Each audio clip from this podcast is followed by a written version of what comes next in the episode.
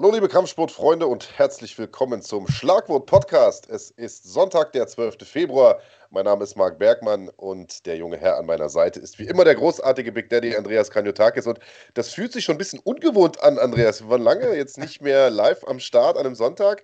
Aber wenn nicht an diesem Wochenende, wann dann? Gestern Abend, Glory 83, Octagon in München und UFC mit dem, ja, vielleicht größten Kampf der Geschichte der Organisation. Nummer 1 Pound for Pound gegen Nummer 2 Pound for Pound, Champion gegen Champion. Aber irgendwie hat sich im Vorfeld nicht ganz so angefühlt, oder?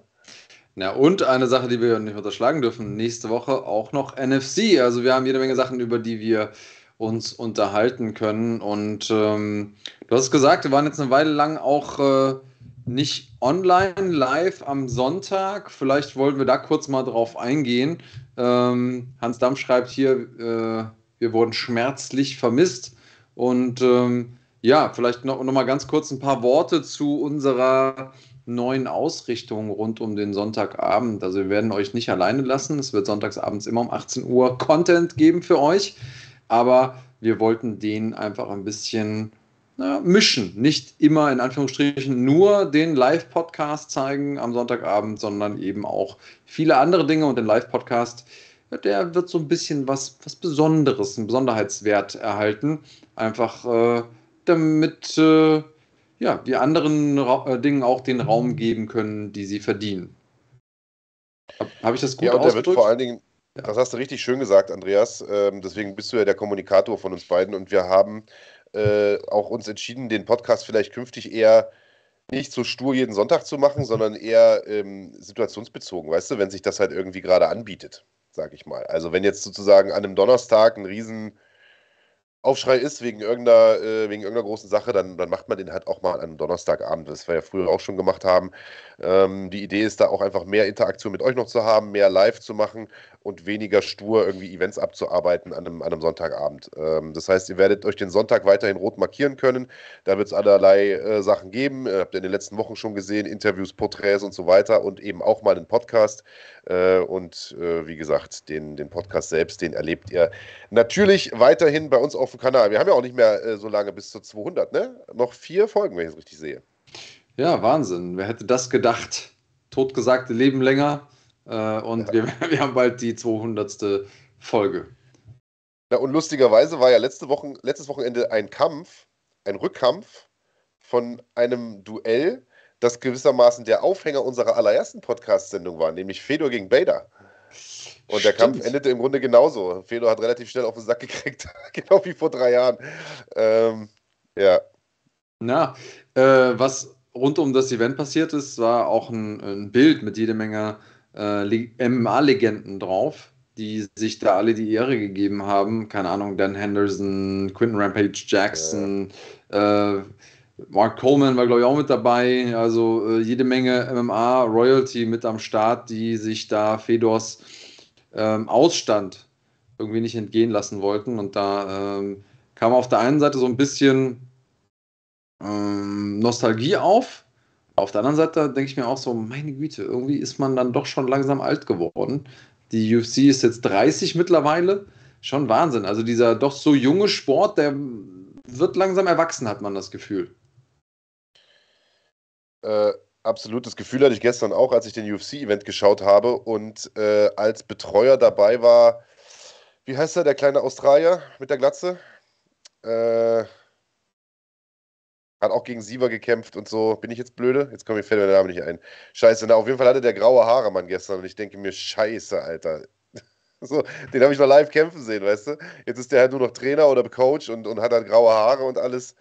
Ist schon, äh, ist schon krass. Aber lass uns doch, ähm, lass uns doch direkt mal einsteigen mit der UFC von gestern, bevor wir äh, über all die anderen Events sprechen, die gestern auch noch waren. Äh, Volkanowski gegen Machachev, der Kampf der Kämpfe. Nummer 1, Nummer 2, Pound for Pound, halb, äh, also Federgewichts-, Leichtgewichts-Champion und äh, eigentlich auch zwei der dominantesten Kämpfer so der jüngeren Vergangenheit, wenn man, wenn man das mal so nimmt. Und äh, Machachev hat sich ja aufgeregt, so vor, vor einer Woche oder vor zwei Wochen, hat gesagt, Mensch, die UFC macht gar keine Promo. Dieses Narrativ ist dann direkt auch so in die Community reingeflossen und alle haben gesagt, ja, die UFC macht ja gar keine Promo. Ähm, glaube ich, stimmt nicht so. Ich habe ein paar, äh, paar Promo-Stücke gesehen, teilweise so auch mit Super Bowl gewürzt, weißt du? Und also ich glaube schon, dass die genug Promo gemacht haben, aber so richtig der Funke übergesprungen ist irgendwie gefühlt trotzdem nicht im Vorfeld, hatte ich das Gefühl, oder? Hattest du das auch? Mm, ja, also ich kann da verschiedene ähm, Gründe für ausmachen, zumindest mal aus meiner Sicht.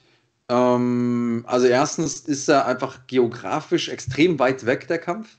Also dieses Land Down Under ist einfach für uns so schwer greifbar, sage ich mal, auf der einen Seite, was natürlich sportlich eigentlich dem Ganzen keinen Abbruch tun sollte, aber trotzdem ist es irgendwo ein Faktor, finde ich. Dann sind wir natürlich in einer relativ leichten Gewichtsklasse ähm, und so gut Wolkanowski ist, er ist jetzt ähm, keiner, der ähm, über die Szene hinaus groß, groß eine Welle machen würde. Der ist jetzt also kein Popstar, wie jetzt Izzy zum Beispiel oder, oder allen voran Conor McGregor. Ähm, und dadurch, ja, weiß ich nicht. Islam Makachev ist ein, ist ein cooler Typ. Äh, sehr, sehr guter Kämpfer. Äh, unser, unser Thumbnail verrät es ja auch. Wir unterhalten uns gleich mal drüber, ob er wirklich dann Pound für Pound der beste Kämpfer ist. Aber ich glaube, die meisten Leute hatten auch einfach ähm, nicht damit gerechnet, dass da Volkanowski eine richtige Chance hat. Und dadurch ist es. ist, es. dann nämlich nicht mehr so unglaublich spannend. Also ähm, da, so deiner Reaktion nachzuurteilen, würde ich sagen, ähm, schätzt du es genauso ein, dass die Leute einfach alle gedacht das haben, ja, was soll ich mir das angucken? Das wird eh ein Durchmarsch. Also das war bei mir der Punkt, weil mir ist prinzipiell egal, ob die sich, ob die sich gut vermarkten lassen oder nicht, wenn oder ob die eine, eine Personality haben oder nicht. Also schön, wenn sie es haben, aber wenn die, wenn der Kampf cool ist, dann interessiert mich das auch ohne Personality, so nach dem Motto.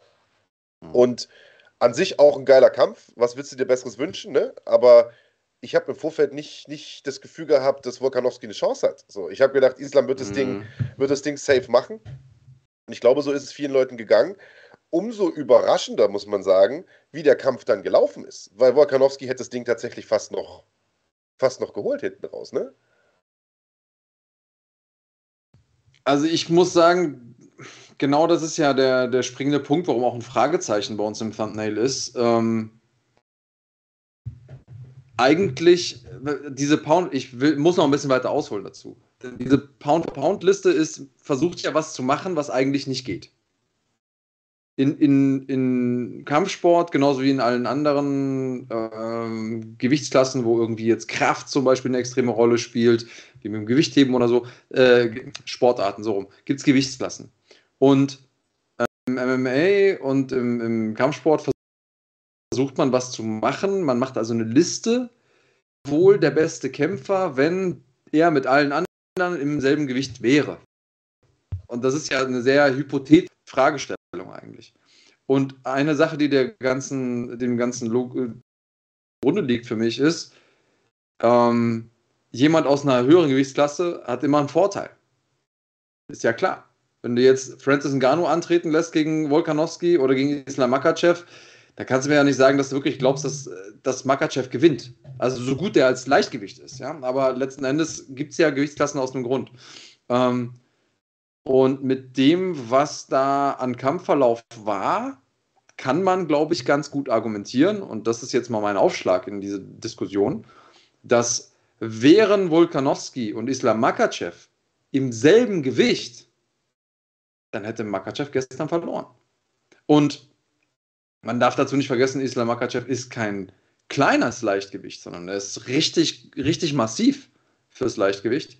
Und ähm, ja, wahrscheinlich werden das so die äh, Makachev-Fanboys und Girls da draußen nicht so gerne hören wollen, aber ich glaube ehrlich gesagt, dass äh, Volkanowskis Stern dadurch eher noch weiter gestiegen ist. Und Makachev, ja, der hat jetzt, der hat das Ding gewonnen, keine Frage. Ähm, ich will jetzt auch nicht drüber diskutieren. Volkanowski hat ja nochmal im Nachhinein einen Post gemacht, hat gesagt, ah, ich denke, ich hätte das Ding gewinnen müssen und so. Es gibt auch prominente Unterstützung ähm, von ähm, einigen Leuten, die gesagt haben, ja, eigentlich hätte man das Ding so geben müssen, ähm, weil er der Underdog war und da muss man das anders werten und Heimvorteil und so. Aber das mal auf die Seite. Ich finde es okay, dass, äh, dass die Punktrichter ihm äh, das gegeben haben, Makachev. Aber unterm Strich jetzt zu sagen, er ist Pound for Pound der beste Kämpfer, ich tue mich trotzdem schwer damit. Wie geht's dir denn? Ross Pearson heißt der Australier. Ross Pearson, ja, genau. War der, war der nicht Engländer? Äh, ich glaube, der ist. Boah. Ja? Oder Weil, ist Engländer und lebt in Australien oder sowas. Aber ich glaube, das ist der Australier, okay. Mann. Also auch egal. Äh, ich, um mal aufs Thema zurückzukommen, das ist gerade einge, eingeblitzt. Ähm, ich glaube, wenn, also klar, hätte, wenn und aber ist natürlich immer Blödsinn, ne? Wären die im gleichen Gewicht, hätte der gewonnen. Klar, wäre der Kampf eine Runde länger gegangen, glaube ich, hätte auch Volkanowski gewonnen, weil ich finde, man hat gemerkt, Machachev ist in der fünften Runde müde geworden. Deswegen hat es Volkanowski auch geschafft, ihn wirklich selber runterzunehmen oder beziehungsweise dann auch selbst oben zu landen und, äh, und dann noch zu pounden und so. Äh, der Post, den er abgesetzt hat, dass er 2, 3 und 5 gewonnen hat, halte ich persönlich für Quatsch. Also die fünfte hat er aus meiner Sicht gewonnen die dritte mit Augen zudrücken. Ähm, ich habe mal die Scorecard mir mal rausgesucht. Zwei Judges haben ihm die tatsächlich auch gegeben. Kann man auch machen. Die zweite hat er für mich nicht gewonnen. Äh, da war er einfach immer zu. Hm, da war er manchmal einfach zu übermütig, ist zu übermütig reingegangen und ist dann doch wieder runtergenommen worden. Ich glaube, wenn er da ein bisschen, ein bisschen ruhiger geblieben wäre, einfach ein bisschen weiter auf Distanz geblieben wäre, weiter geschlagen hätte, statt direkt wieder reinzulaufen, dann ähm, dann wäre er auch nicht so oft runtergenommen und dann hätte er die Runde vielleicht gewonnen, aber so war das für mich eine Machachev-Runde und Machachev hat das Ding auch zu Recht gewonnen, nach den Wertungskriterien, die der Wertungskatalog so quasi hergibt. Aber, und das ist der Punkt, wo ich dir zustimme, unterm Strich ist der Stern von Volkanowski eher gestiegen, weil äh, Machachev hat halt Back-Control, hält ihn da die ganze Zeit, aber macht auch nicht viel, während Wokanowski halt einfach eine halbe Minute lang so nach hinten ballert. Das bringt nicht viel, aber das ist so bezeichnend für, für, diese, für, diese, für diese Phasen gewesen. Also der hat sich halt nicht choken lassen, hat ja selber auch gesagt, er ist unchokbar. also weiß ich nicht, aber kann man ihm schon fast abnehmen, ne? wenn man das Ortega-Ding damals noch so äh, im Kopf hat. Und Klar hat er Rückenkontrolle gehabt und so, aber es war halt jetzt nicht irgendwie, hat nicht gewirkt oder hat phasenweise nicht gewirkt, als ob er den Kampf finishen möchte. Und, äh, und, und das hast du halt bei Volkanowski schon eher gehabt. Und äh, deswegen glaube ich schon, dass der unterm Strich da besser wegkommt. Ähm, ja, Machachev zu Recht gewonnen. Aber ist er dadurch jetzt Pound for Pound Nummer 1? Und darauf zieht ja quasi auch unser Thumbnail heute ab. Ja, und Pound for Pound Nummer 1 müsste ja, müsste ja bedeuten, äh, um es nochmal so runterzubrechen, wenn die im gleichen Gewicht wären, würden sie, also würde er ihn besiegen. Und das glaube ich nicht. Also nach dem, was ich da gestern gesehen habe, glaube ich das nicht. Aber, und das ist ein großes Aber, ähm, Islam Makachev hat, äh, also ist ganz viel, aber mit Sicherheit niemand, der nach Ausreden sucht. Das liegt einfach nicht in seiner Natur. Ähm, und der hat aber im Postfight-Interview so ein bisschen was aufblitzen lassen, hat gesagt, es sind viele Dinge passiert vor dem Kampf. Weil man weiß natürlich nie, was da los ist. Denn Islam wirkte gestern tatsächlich ein bisschen anders. Ähm, er, er, ist müde geworden, er ist früh müde geworden, wie ich finde. Ähm, war dann in Runden 4 und 5 nicht mehr in der Lage, seinen, seinen Gameplan durchzubringen. Ich finde auch ringerisch hat er mich überrascht also ich hätte gedacht, dass er einfach ringerisch noch ein bisschen stärker ist, auch als Volkanowski. Ähm, und Volkanowski hat selbst gesagt, auch im Postfight-Interview, ähm, der hat sich gar nicht so stark angefühlt. Und ich glaube, dass ähm, Makachev, und das ist vielleicht so ein bisschen was Versöhnlicheres noch da draußen für die Makachev-Fans, ich glaube, dass Makachev gestern nicht im Vollbesitz seiner körperlichen Fähigkeiten war. Warum, weiß ich nicht aber ich habe so ein Gefühl und ich, und ich glaube ihm, dass irgendwas war. Nichtsdestotrotz müssen wir ja nach dem gehen, was wir haben. Und wir haben diesen Kampf gesehen. Und in diesem Kampf, ähm, und irgendjemand hier im, im Chat hat es auch geschrieben, ähm, nach den geltenden Regeln, äh, wie man punkten muss, muss man, äh, muss man dem Kampf Makachev geben. Aber der moralische Sieger war doch Volkanowski. Also er hat ähm, irgendwie hat in der ersten Runde schon den größeren Gegner mal zumindest aufs, aufs Knie geschickt, runtergeschickt, ob es jetzt ein, ein, Knockdown war oder nicht, aber hat auf jeden Fall schon Schlagwirkung gezeigt. Er hat ähm, äh, hinten raus einfach dominiert. Er hat mit Islam das gemacht, was Islam sonst mit anderen Leuten macht. Er hat ihn quasi zermürbt. Und äh, das alles, obwohl er der kleinere, der leichtere ähm, Gegner war. Und das ist für mich schon ein Zeichen dafür, dass er eigentlich bei selben beim selben Gewicht besser wäre. Ähm, an diesem Tag. Das ist aber das, was wir als, als, als Gradmesser nehmen würden. Und ähm, erstmal, bevor ich dich frage, ob du findest, dass ein Rematch jetzt Sinn machen würde. Ähm, wie schätzt du das ein, was ich da gerade erzählt habe? Kann man, kannst du mitgehen?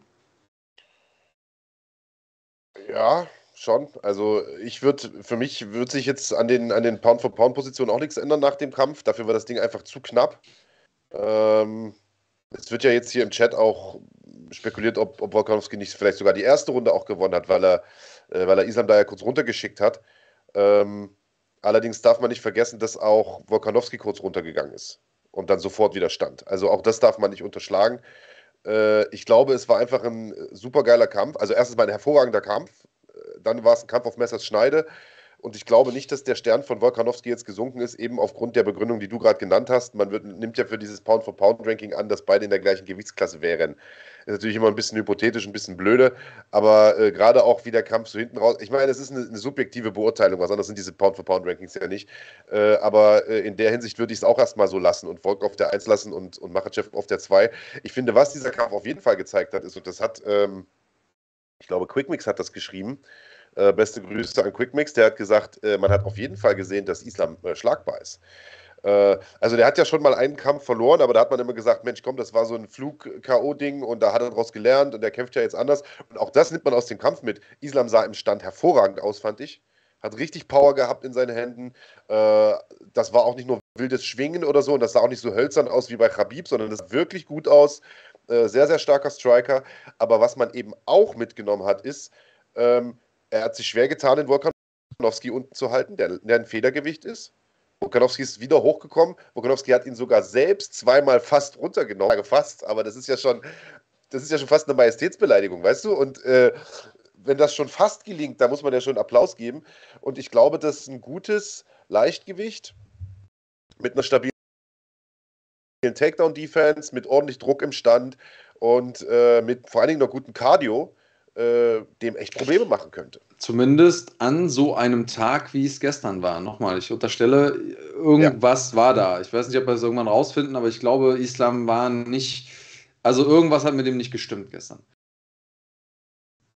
Ja, und dann lass uns mal drüber sprechen. Macht denn der Rematch Sinn? Wir haben noch Jair Rodriguez gesehen, der jetzt Interims-Champion ist, der extrem ähm, respektvoll mit der Situation umgegangen ist, der auch nachher im, im Octagon-Interview gar nicht über Volkanowski, weil er gesagt hat, er soll sich jetzt erstmal auf seinen Kampf konzentrieren. Ähm, das andere machen wir dann später. Ähm, den Kampf und dann direkt gegen Makachev wieder? Ja, also einen direkten Rückkampf würde ich auf jeden Fall jetzt nicht wollen, sondern die sollen erstmal in ihrer Gewichtsklasse gucken. Äh, ne, da gibt es ja, gibt's ja für beide was zu tun. Ich fand das eh mit diesem Interimstitelkampf ehrlich gesagt schwierig. So, das erinnert mich schon, das geht für mich schon fast so ein bisschen in Richtung, äh, in Richtung Boxen, so, was den Boxsport irgendwie kaputt gemacht hat über viele Jahre. Das verstehe die Intention dahinter, dass die sagen, gut, Wolkanowski hat jetzt diesen Kampf und wir wollen die Gewichtsklasse nicht aufhalten, bla bla. Aber Titelkampf, obwohl der, der eigentliche Champion am selben Abend kämpft, das ist für mich nicht, nicht vermittelbar. Aber halt in einer anderen Gewichtsklasse, oder? Ja, ja, aber er hat ja trotzdem noch den Titel. Den hat er nicht abgelegt. Also, wenn Wolkanowski gesagt hätte, ich lege den Titel jetzt ab, äh, dann ist das anders. Dann kannst du natürlich einen Titelkampf machen. Aber einen Interimstitelkampf zu machen, obwohl der reguläre Champion in der Lage ist zu kämpfen, das ist für mich nicht vermittelbar. Das gibt es nicht. Also, mhm. deswegen fand ich das sinnlos. Ich freue mich für Jair Rodriguez, weil der Typ ein cooler äh, Dude ist und der hat das ja auch richtig stabil gemacht. Ähm, komm. Und von mir aus können die dann einen Rückkampf machen. Aber ich weiß ich gar nicht, ob. Ja, doch, ein Rücken. Ja ja, doch, ein Rückkampf müsste ein, ja, weiß ich gar nicht. Ich bin gerade so ein bisschen unentschieden, ob ich okay, das Okay, dann lass uns mal, lass uns mal anders aufzäumen. Ähm, und zwar, Volkanowski gegen Rodriguez ist ja der nächste Kampf. Wer gewinnt den? Volkanowski, würde ich sagen. Was denkst du? Äh, Kardiomaschine überläuft den TKO Runde 3 oder sowas. Okay. Und dann haben wir auf der anderen Seite im Leichtgewicht Benil Dariush gegen ähm, Islam Makachev. Und Benil Dariush ist jemand, der ringerisch stark ist, der konditionell stark ist und der auch mal einen Pfund raushauen kann. Wer gewinnt das Ding? Ja, gut. Also das stimmt. Stilistisch ist der äh, Dayush wirklich ein gutes Matchup äh, für, für Islam. Also, äh, oder ein schlechtes, wenn man so will. Also ein gefährliches Matchup für Islam so rum. Äh, ich glaube trotzdem, Islam wird das gewinnen. Ich finde, wenn man, um vielleicht nochmal auf diese Rematch-Frage zu kommen, ich finde, wenn man einen Superfight macht, Champion gegen Champion, dann würde ich gerne, um das spannend, möglichst spannend zu haben, einen Kämpfer aus einer höheren Gewichtsklasse sehen, der gegen Islam antritt. Weil, und das ist ja eigentlich auch, man sagt, der Typ ist so stark, so dominant, so ein krasser Champion. Eigentlich braucht der eine Herausforderung nicht aus einer niedrigeren Gewichtsklasse, sondern aus einer höheren. Stell dir mal vor, ein Kamaru Usman kämpft gegen den, Alter. Ja, gut, aber. Oder ein Lean Edwards. Ich sag mal, so, so schwer, wie er sich jetzt getan hat mit, äh, mit Volkanowski. Ja, da, das ist was, was, was für mich irgendwie dagegen spricht. Ja. Aber er hat den Kampf ja gewonnen. Also ich glaube ehrlich gesagt, ja sagen, ich glaube ehrlich gesagt nicht. Ja, also ich glaube ehrlich gesagt, so ein Gesetz ist, dass die beiden ihre nächsten Kämpfe gewinnen. Ich glaube, dass sowohl ähm, Benilda Jusch als auch äh, Jair Rodriguez echt Chancen haben in den jeweiligen Kämpfen. Und ähm, vielleicht müssen wir dann uns einfach erstmal gedulden, wie die Würfel fallen und dann vielleicht das Ding nochmal machen, je nachdem, wie es wird. Ich glaube, eine Sache darf man nicht vergessen. Äh, absoluten Weltspitze. Und auch wenn er das Ding knapp gewonnen hat, er hat es gewonnen, ne, Islam. Und äh, darum geht es ja am Ende des Tages. John Jones hat auch nicht all seine Kämpfe dominiert. So, gerade die letzten hat er teilweise mit, also, oder, oder GSP. So, seine letzten Fights hat er auch alle haarscharf nur gewonnen, aber er hat sie eben gewonnen.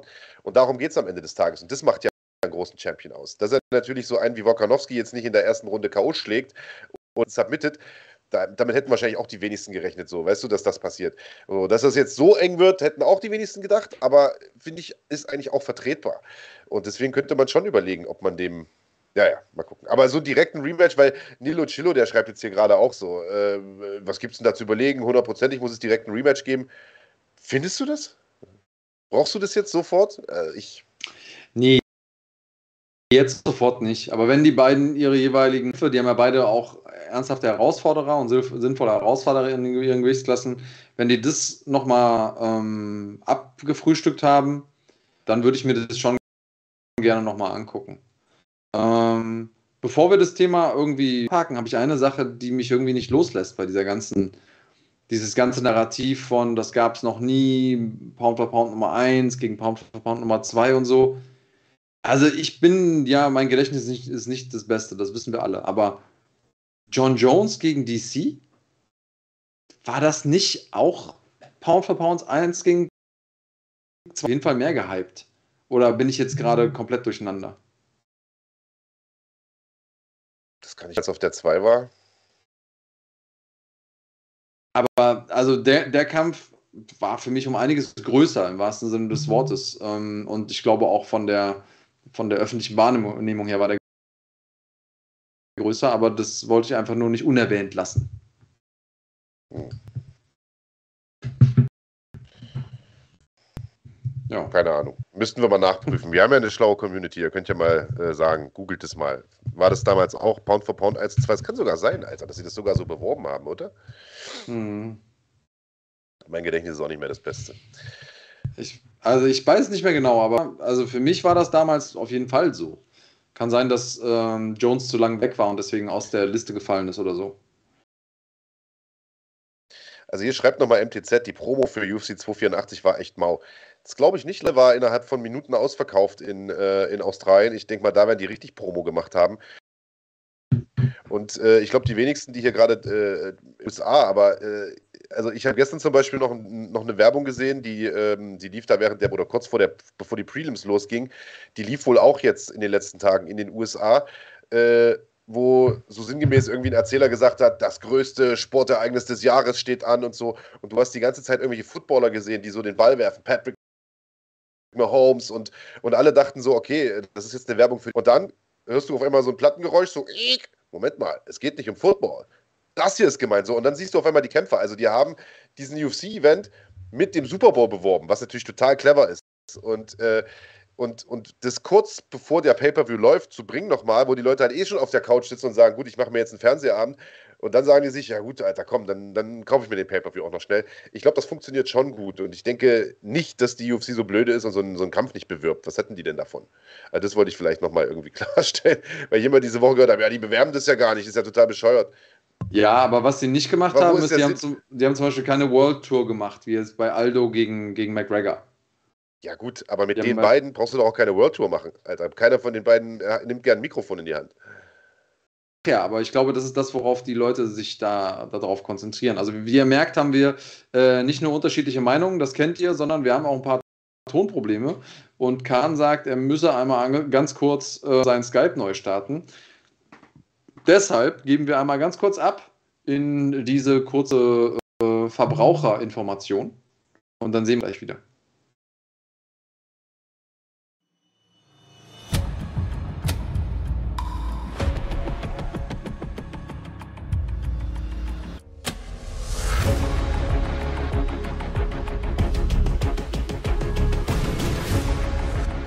Geht um diesen Gürtel. Und den will ich mir holen. Das ist das Einzige, was für mich zählt.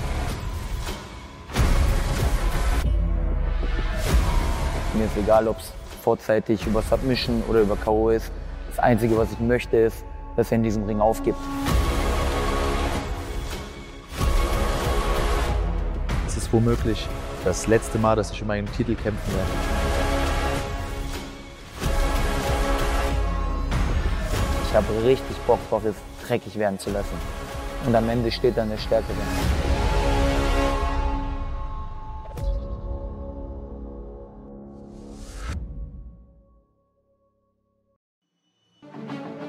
Schlagwort Podcast wird präsentiert von Ring Life Fightwear.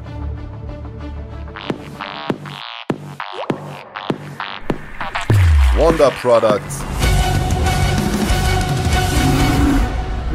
Arctic Warrior und Nano Squad.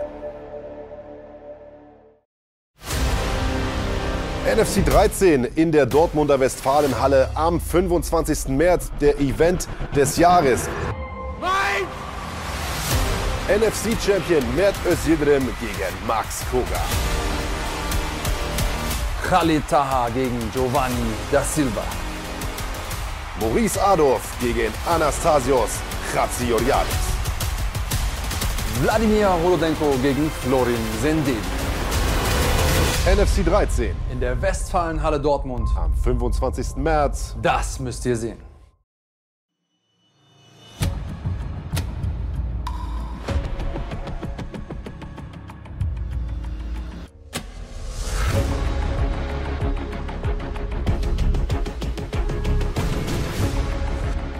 Geht um diesen Gürtel. Und den will ich mir holen. Das ist das Einzige, was für mich zählt. Mir ist egal, ob es vorzeitig über Submission oder über K.O. ist. Das Einzige, was ich möchte, ist, dass er in diesem Ring aufgibt. Es ist womöglich das letzte Mal, dass ich um meinen Titel kämpfen werde. Ich habe richtig Bock drauf, es dreckig werden zu lassen. Und am Ende steht dann der Stärkere.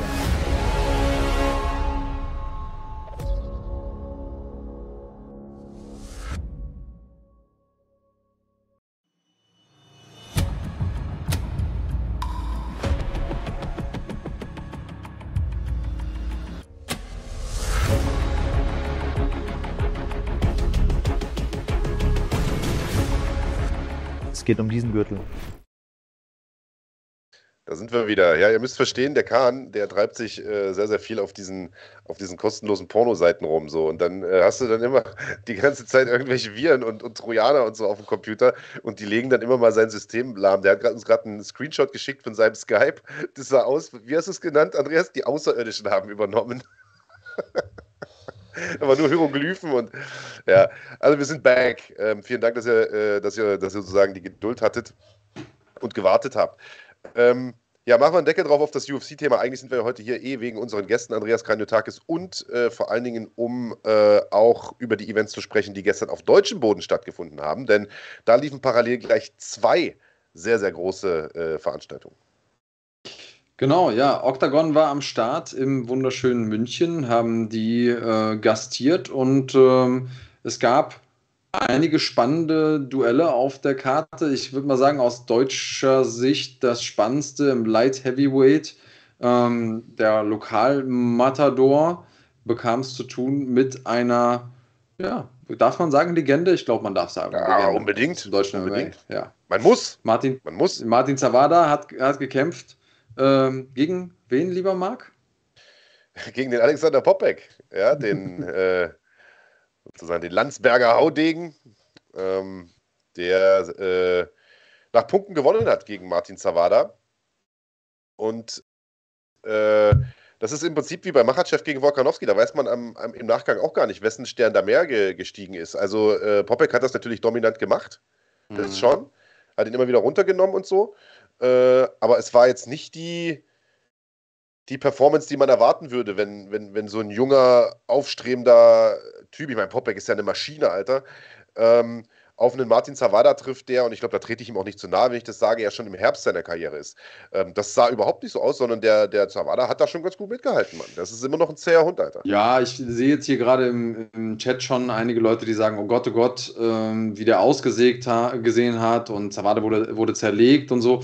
Also ich glaube, das sah einfach ein bisschen wilder aus als es vielleicht auch am Ende des Tages war, weil er einfach so stark geblutet hat. Also ähm, ja, ja. da sind im Prinzip ein, zwei gute Aktionen, die dann so einen Cut öffnen und ähm, dann sieht es hinten raus äh, halt ein bisschen heftiger aus. Ich meine, unterm Strich ähm, trotzdem Gratulation an Popek.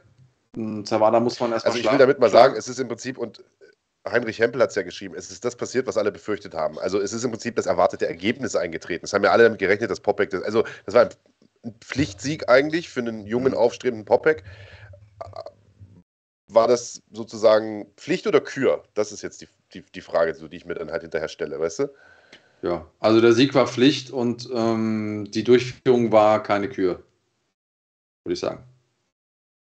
Ähm, und, auf, so, ja, und auf der anderen Seite haben wir im Main Event ähm, ja im Prinzip so einen der, der, der großen neuen Stars des äh, deutschen MMA gehabt, äh, den Kelten. Und äh, das ist schon schön zu sehen, also wie er sich einfach in die, in die Herzen der Leute gekämpft hat und äh, zeigt einfach auch einmal mehr, dass, ähm, dass, man nicht immer nur jeden einzelnen Kampf gewinnen muss, um irgendwie äh, groß zu werden im Sport. Gefällt mir auch ganz gut. Stimmt, und gestern hat er ja auch gewonnen gegen den Denilson Neves de Oliveira und das ist auch äh, krass, äh, denn das war eine enge Kiste, ähm, war ein geteilter Punktsieg und das zeigt, was für ein zäher Typ auch dieser, äh, dieser Oliveira ist, ne? Mhm. Der, der Kollege vom Eckerlin. Und ähm, ja. Ja, also hätte man so, also stabiler Junge, der Brasilianer auf jeden Fall. Äh, ja, klar, sonst, sonst kann man solchen Leuten nicht solche Kämpfe abbringen und ähm, ich würde sagen, gelungenes Event. Äh, Gratulation auch an Octagon an der Stelle. Und dann gab es natürlich ähm, in Deutschland auch noch was anderes, über das wir heute sprechen wollten und sollten und müssen sogar. Genau so ist es, nämlich Glory 83 in der Grugerhalle und in äh, Essen. Und äh, das äh, ist eine Veranstaltung, die bei uns ja auf dem Kanal lief. Ich durfte das Ganze kommentieren und sage das aber jetzt nicht aus dieser sozusagen persönlichen Befangenheit heraus, aber aus meiner Sicht war es von beiden tatsächlich die unterhaltsamere Veranstaltung. Also da waren zumindest die Kämpfe von Anfang bis Ende eigentlich durchweg gut, bis auf irgendwie den Schwergewichtskampf, der nicht ganz so doll war. Äh, aber dazu vielleicht gleich mehr, denn wir haben zwei Protagonisten dieser Veranstaltung äh, gleich hier. Einmal den Chris Wund, der einen sensationellen Sieg geholt hat im Vorprogramm, und den Ahmad Sheikh Musa, der mit ein bisschen Glück seinen inzwischen schon dritten Sieg bei Glory geholt hat. Und wir machen nochmal ganz kurz Werbung und dann sind wir zurück mit Chris Wund. Bis gleich.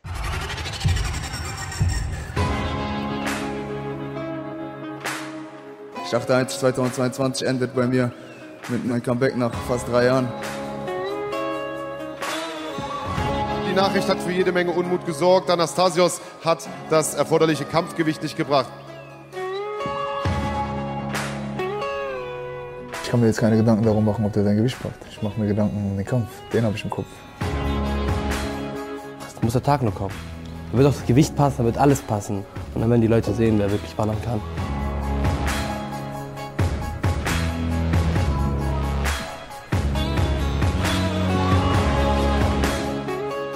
Die Halle hat so eine Stimmung, als wenn die nur für Kampfsport gemacht ist. Wie so ein Schlachtfeld.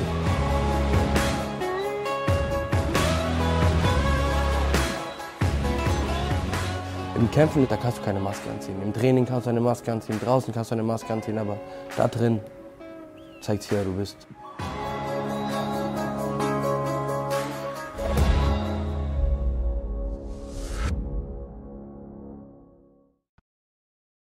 So, da sind wir zurück und äh, ihr seht, wir sind inzwischen zu dritt. Der Chris Wunn ist mit am Start, hat gestern seinen zweiten Glory-Sieg eingefahren und es war wieder ein äh, Kampf über drei Runden und es war wieder eine total unterhaltsame Schlacht und es war wieder eine sehr, sehr starke Performance. Herzlichen Glückwunsch erstmal zum zweiten Sieg in der Kickbox Champions League. Danke. Ja, das war ja äh, eigentlich auch eine wilde Kiste, denn ursprünglich hättest du ja auf Mohamed Jaraya treffen können, über den können wir von mir aus gleich nochmal sprechen. Äh, ein Kampf, der leider nicht, äh, oder treffen sollen, ein Kampf, der leider nicht stattgefunden hat. Das wäre, glaube ich, auch ein Banger geworden. Und kurzfristig eingesprungen ist dieser äh, Jonathan, ähm, äh, Jonathan Maesa. Hast du, wie, äh, hat dich das gestört in der Vorbereitung? Hat das irgendwas mit dir gemacht oder war dir das wurscht, weil du eh schon äh, auf, auf Tunnelblick warst, sozusagen? Es war zuerst unklar. Jaraya ist ja ausgefallen. Ja, eine illegalen Sachen reden, so schnell nicht wieder kämpfen. Und dann hieß es zuerst mal, Chris, Jaraya ist weg. Ich so, wo ist der? Mir haben verschiedene Leute auf Instagram geschrieben, irgendwelche anderen Marokkaner. Ja, dein Kampf findet nicht statt. Und ich habe von Glory noch nichts gewusst. Was, was ist jetzt los? Wusste nicht. Und dann muss man erstmal nachhaken. Und hieß es ja, Jaraya ist jetzt weg. Ich stand eine Woche vorher ohne Gegner da oder zehn Tage. Ich war hart vorbereitet natürlich auf den Jiraya-Kampf. Da war ich sehr froh, dass der Mayese noch eingesprungen ist. Aber es war jetzt von einem Mann auf meiner Größe, plötzlich auf einen Mann, der fast 1,90 groß ist, ähm, sehr lange Gliedmaßen hat und ich habe mich eigentlich auf eine drei Runden, blöd gesagt, eine Schlägerei vorbereitet, weil wer, ja. wer den Jiraya kennt, der weiß, der will in der ersten Runde. Da ist jetzt so gelaufen, er hat mich viel geklammert, viel gehalten, viel versucht auf Abstand zu halten. Und das ist eher ein Kampfstil, der mich, mir weniger liegt, so zu kämpfen. Ja, und er hat vor allem viel gekickt, viel seine Knie genutzt und so weiter. Jaraya auch einer, der eher so wie du mit den Fäusten reingeht und den Firefight sucht, sozusagen, den Schlagabtausch sucht. Ähm, und ich finde, Maeso hat das schon stellenweise clever gemacht. Es waren zum Teil auch echt enge Runden dabei, weil der, wie du schon gesagt hast, immer wenn du quasi in deiner Distanz warst, hat er dich halt abgeklincht. Äh, wenn du weit draußen warst, hat er viel gekickt. Hat unterm Strich auch tatsächlich mehr getroffen, aber ich fand halt, du hattest die besseren Treffer. Das hat Gott sei Dank, muss man sagen, das Punktgericht genauso gesehen. Das ist ja bei Glory auch keine Selbstverständlichkeit leider. Ähm, wie trotzdem, wie sicher warst du dir, als die, als die das, das Urteil verlesen haben, dass es gereicht hat? Ich habe auch erstmal auf den Bildschirm geschaut, habe die Treffer gesehen, habe gedacht, oh, er hat mehr. Aber ich habe mhm. nicht gefühlt. Also ich habe viel effektiver geschlagen, ich habe ihn viel besser getroffen und ich habe ihn halt drei Runden lang drücken können. Also er war ja permanent im Rückwärtsgang oder hat geklammert und hat seine Punkte im Clinch gemacht. Und ich fand, das waren jetzt keine sehr spektakulären Punkte. Oh. Ist das was, was dich ähm, nochmal so ein bisschen auch ein Stückchen weit stolzer macht, dass du kurzfristig dich auf so einen doch so anderen Gegner hast einstellen können? Oder ähm, hättest du dir einfach nur gewünscht, den anderen äh, Gegner zu kämpfen und das Ding durchzuziehen? Ja, ich hätte gerne Raya gekämpft, ganz klar. Also das ist ein, ein Typ, den habe ich mir schon angefangen, geschaut, glaube ich, wo ich mit Kickboxen, wo ich meine ersten Kämpfe gemacht habe, habe ich mir Videos von Raya angeguckt dann irgendwann hätten wir auch gegen den kämpfen können. Und jetzt wäre der Zeitpunkt gewesen und jetzt ist er ausgefallen. Also, ja, ich bin jetzt froh, dass ich kämpfen konnte. Ja, aber du glaubst, also ist, glaubst du, dass der Raya-Thema ist abgehakt? Weil du hast es ja schon richtig gesagt, ne? Also der wird jetzt wahrscheinlich erstmal eine ganze Weile nicht kämpfen, wenn sich das bewahrheitet, was da im Raum steht. Also der ist verhaftet worden, für alle, die es nicht wissen. Äh, Verdacht auf Drogen- und Waffenschmuggel oder Drogen- und Waffenhandel, keine Ahnung. Äh, das klang jetzt nicht so, das klang jetzt nicht nach einer Lappalie. Äh, wie hat Glory sich in der Richtung irgendwie geäußert, ob man das noch irgendwie im Hinterkopf hat, das mal irgendwann nachzuholen oder ist das erstmal komplett vom Tisch jetzt? Von Glory habe ich diesbezüglich nichts gehört. Ich habe einen von denen mal angesprochen, ja, wie es aussieht, ja, Raya. Und dann äh, hieß es nur, ah, hört mir jetzt mal auf mit dem erstmal. ja, kann ich mir Fußball vorstellen. auch wegging. Ähm, ja, das, das, war ja der, der Kampf auf der Veranstaltung. Ja. Ja, wirklich schade, wirklich schade. Aber äh, wie geht es denn dann grundsätzlich weiter? Denn äh, gerade das Leichtgewicht und so weiter ist ja momentan auch eine Gewichtsklasse, in der total viel möglich ist. Ähm, du bist als Nummer 10 gerankt schon reingegangen in den Kampf, ähm, jetzt einen weiteren guten Sieg geholt. Ähm, was glaubst du, wo wirst du, wo wirst du landen in den Rankings und was glaubst du, äh, wie geht's, wie geht's mit dir weiter? Äh, ich hoffe, dass ich jetzt der, der nächste Kampf, war, ich bin ja wieder ins Vorprogramm gerutscht, was mich ein bisschen geärgert hat aus dem Hauptprogramm. Ich will halt Top 10 kämpfen, jetzt in den nächsten Kämpfen und hoffe, dass das in der Maincard auf jeden Fall passieren wird. Und fest, sonstiges habe ich jetzt noch nicht. Aber glaubst du denn, dass dieses, also ich verstehe natürlich, dass du als Kämpfer im, in, auf der Maincard stehen möchtest. Das ist ja also möglichst weit oben natürlich auch. Aber ich glaube manchmal, und das erklären wir den Jungs bei NFC auch immer, wenn die, wenn die so diese ersten Free-Fights bestreiten, ich glaube, dass das gar nicht mal eine Strafe ist, dort zu landen, sondern ich glaube, dass das eher so eine Art, äh, eine Art Ritterschlag ist, weil die wollen natürlich in diesen kostenfreien Kämpfen, die jeder gucken kann, die Leute dazu bewegen, diesen Pay-Per-View zu kaufen. Das heißt, man packt da Leute hin, die nonstop Action bringen. Und genau das ist in diesen zwei Kämpfen mir auch passiert, die man da gesehen haben. Also die beiden Jungs vor dir haben äh, einen geilen Kampf gemacht. Euer Kampf war nonstop Action. Also ich glaube nicht, dass die euch da reingepackt haben, um dir sozusagen eins drüber zu geben, sondern ich glaube eher, die wollten damit ihren Event pushen. Macht das Sinn, wie ich das sage? Ein gutes Argument. Ja. Für mich als ist es, wie gesagt, Maincard ist, man will in der Maincard stehen, Klar. auch vom, direkt möglichst am Anfang von da sein und sich dann nachher die Veranstaltung anzugucken, ist natürlich auch geil.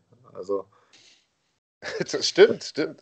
Wie hast du denn die Kämpfe der anderen gesehen? Also da war ja alles dabei. Also Ahmad Chikmusa, den haben wir gleich noch äh, hier bei uns, der ja auch ein bisschen Glück auf seiner Seite hatte oder den Mundschutz des Gegners. Ähm, äh, wie, wie, hast du die anderen Kämpfe der Deutschen erlebt? Sagen Ahmad Chikmusa, also es war Fight, meiner Meinung nach Fight of the Night, also war ja. richtiger Banger, also gegen diesen Peposchi, der nonstop geschlagen hat, gefühlt. Dann hat er dann halt noch abgeräumt. Ne? Also das war gut ab. Sergei Braun, sehr, sehr unglücklich verloren. Das ist ja ein Trainingspartner von mir. Das hätte ich ihm natürlich anders gewünscht. Ja, und war, es waren meiner Meinung nach nur starke Kämpfer. Also es war sehr, sehr unterhaltsam. Es war eine geile Veranstaltung. Das war es auf jeden Fall. Hast du denn schon Pläne? Wie geht es konkret weiter? Wann ist der nächste Kampf? Hast du schon irgendjemanden im Auge? Was wäre so dein, dein Traumverlauf des äh, Jahres 2023 für deine Karriere? Oh, natürlich, Traumverlauf ist noch ein Kampf machen, nächster Kampf Titelkampf. Also wie gesagt, ich hätte gern einen von Top 10. Wer, wer es ist, ist mir grundsätzlich egal. Ich will jeden kämpfen. Ähm, ja, wie gesagt, Titel Ende des Jahres. Natürlich, das wäre Traumverlauf. Ob das so kommt? Genau. Ja, gucken wir mal. Würden wir dir auf jeden Fall wünschen. Äh, das Zeug dazu hast du auf jeden Fall. Das hast du gestern unter Beweis gestellt. Ähm, wie geht's, Sergej? Hast du, hast du was gehört von ja, ihm? Ja, soweit, soweit ging es ihm ganz gut. Alles gut. Gut. Was war denn die Strategie? Das hätte mich interessiert, weil man hat, er hat, finde ich, äh, viel immer äh, mit dem, mit dem Mittelkick gearbeitet und so und man hat auch aus der Ecke immer gehört, hart zur Mitte, hart zur Mitte. Meinten die damit, diesen Kick zu bringen gegen diesen langen Özcaglayan? Weil ich fand, im Gegensatz zu dem letzten Kampf, den er gemacht hat, war er ein bisschen zu zu, ich will nicht sagen eindimensional, aber er hat, er hat, er hat nicht sein ganzes Arsenal ausgespielt. Weißt du, was ich meine? Also ich weiß, ich weiß nicht die Strategie. Ich schätze, die wollten irgendwann mal zum Kopf hoch, ihn auf die Mitte fokussieren. Äh, hm. Ich fand, er hatte Ausschnitte dabei, wo er sehr, sehr stark geboxt hat und er hätte einfach mehr boxen müssen, meiner Meinung nach. Vor allem als kleinerer Mann. Genau. Ja, wo wir gerade bei äh, Teamkameraden von dir sind. Äh, Wladimir Holodenko kämpft in einem anderen Sport, aber auch relativ bald, ähm, gegen Florin Sendeli. Ähm, hast du da eine Einschätzung für uns? Wie siehst du das Matchup? Wie ist äh, Wladimir so gerade drauf? Hast du da irgendwie ein paar Insights für uns? Also zu Wladimir Holodenko, also wir sind wie von diesem Team von Fight Fever getrennt. Also wir gehen jetzt unterschiedliche Wege, aber zwischen uns ist immer noch alles gut. Also wir trainieren nicht mehr so oft miteinander. Ähm, aber mit Florin Sendeli denke ich, er hat ein besseres Striking würde ich sagen. Also sein Striking wird besser sein. Wenn er das Ding im Stand macht, macht er das.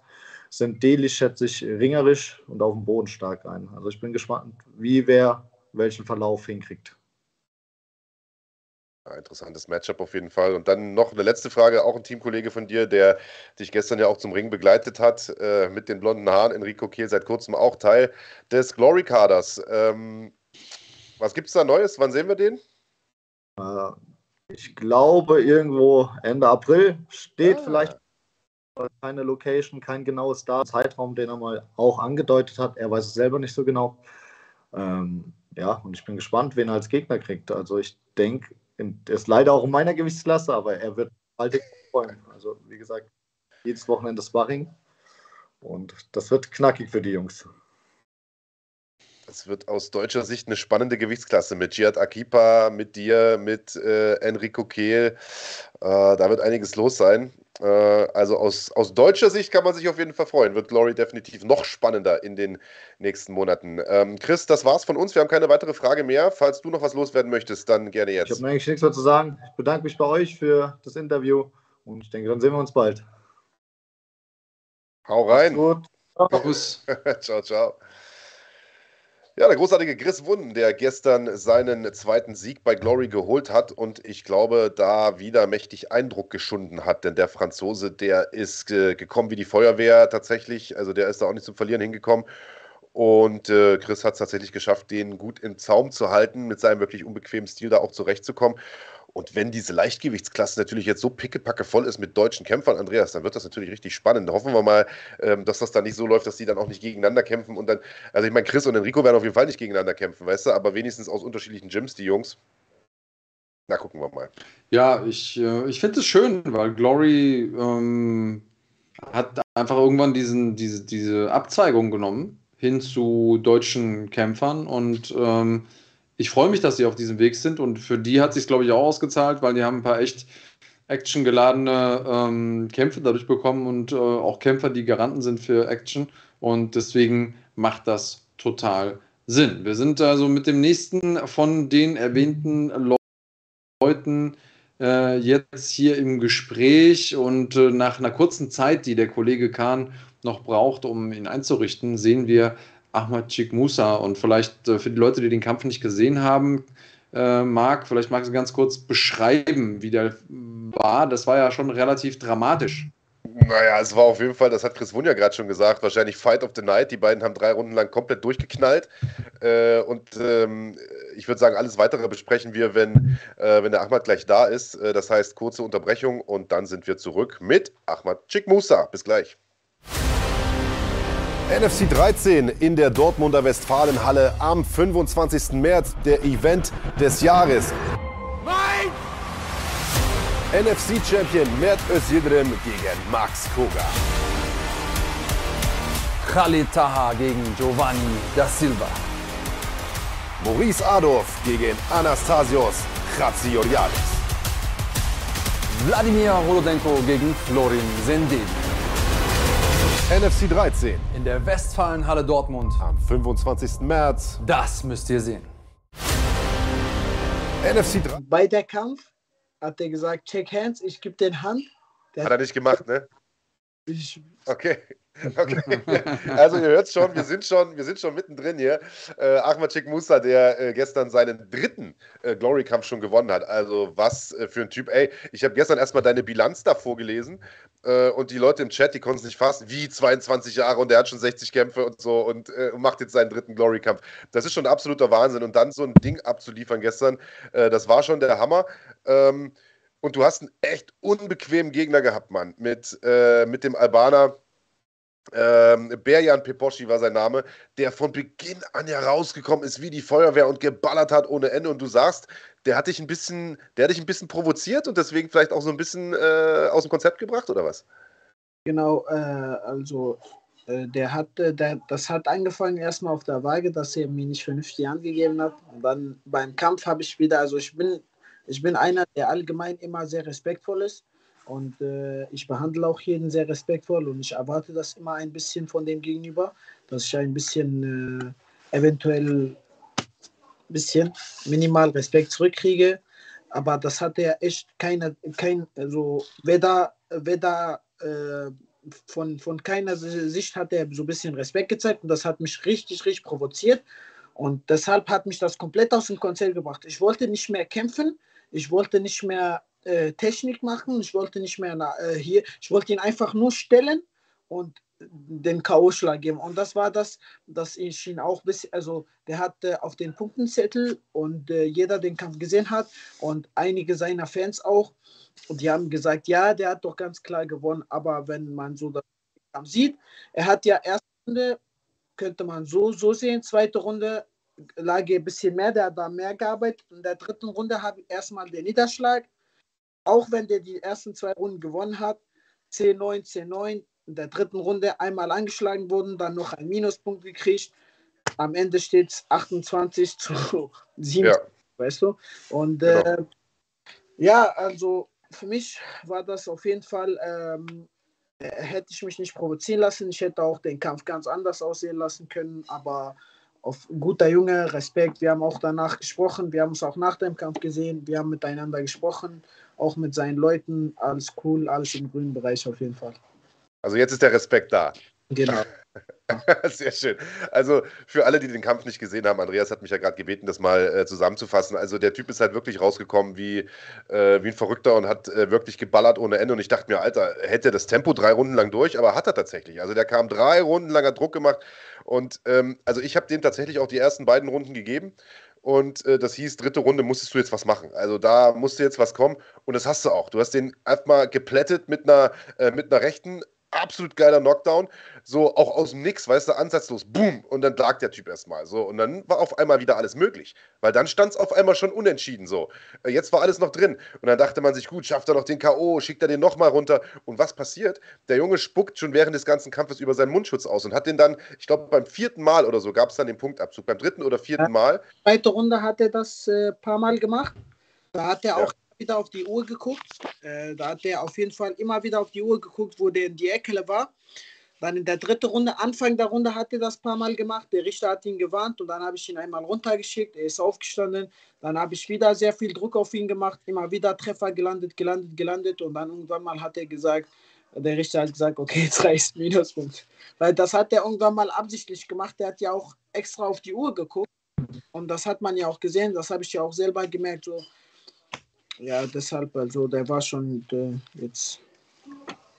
Ja, und guck mal, selbst wenn es unabsichtlich gewesen wäre, was ja auch sein kann. Weißt du, der atmet mit offenem Mund, geht hohes Tempo und hat halt einen scheiß Mundschutz und das Ding fällt raus. Selbst wenn es unabsichtlich wäre, unterbricht es trotzdem den Kampf. Und es ist ja häufig in Situationen passiert, wo du gerade äh, äh, im, im, Angreifen warst. Ja. Dann muss man da irgendwann einen Punkt abziehen. Also das ist vollkommen korrekt. Das steht auch so im Regelwerk, das wissen die Kämpfer auch. Und ich finde, ehrlich gesagt, der Ref hat ihm da noch genug auch Zeit gegeben. Wie gesagt, beim dritten oder vierten Mal erst. Und danach hat er das Ding ja noch dreimal ausgespuckt, muss man ja. dazu sagen. Auf jeden Fall gab es da noch einen Punktabzug und damit war das Ding eigentlich schon gewonnen.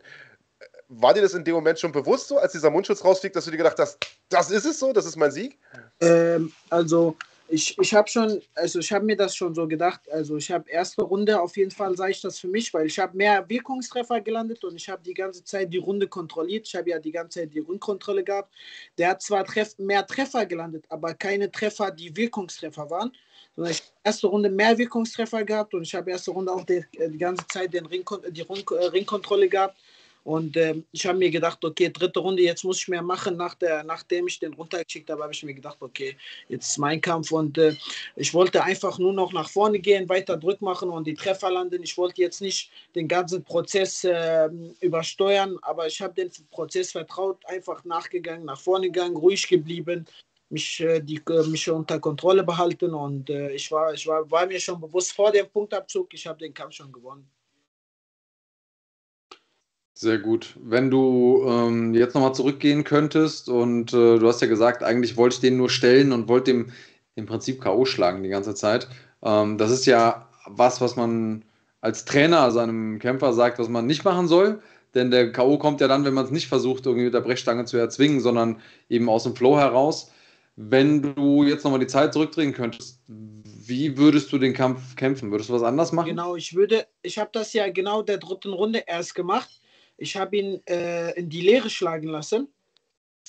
Äh, also ich bin quasi nicht nach vorne gegangen, sondern ich bin stehen geblieben und ich habe ihm Low-Kicks gegeben.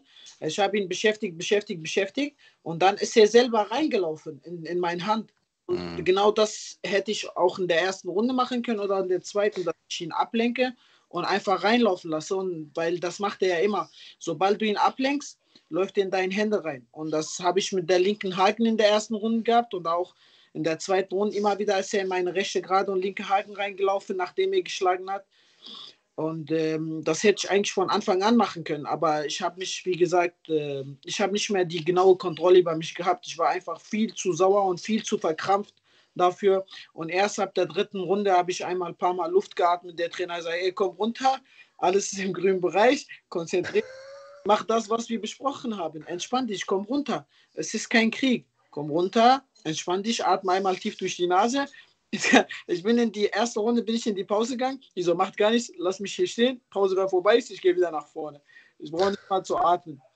Weil, äh, also Luft habe ich für drei Runden und das habe ich, habt ihr vielleicht bei meinen letzten Kämpfen gesehen.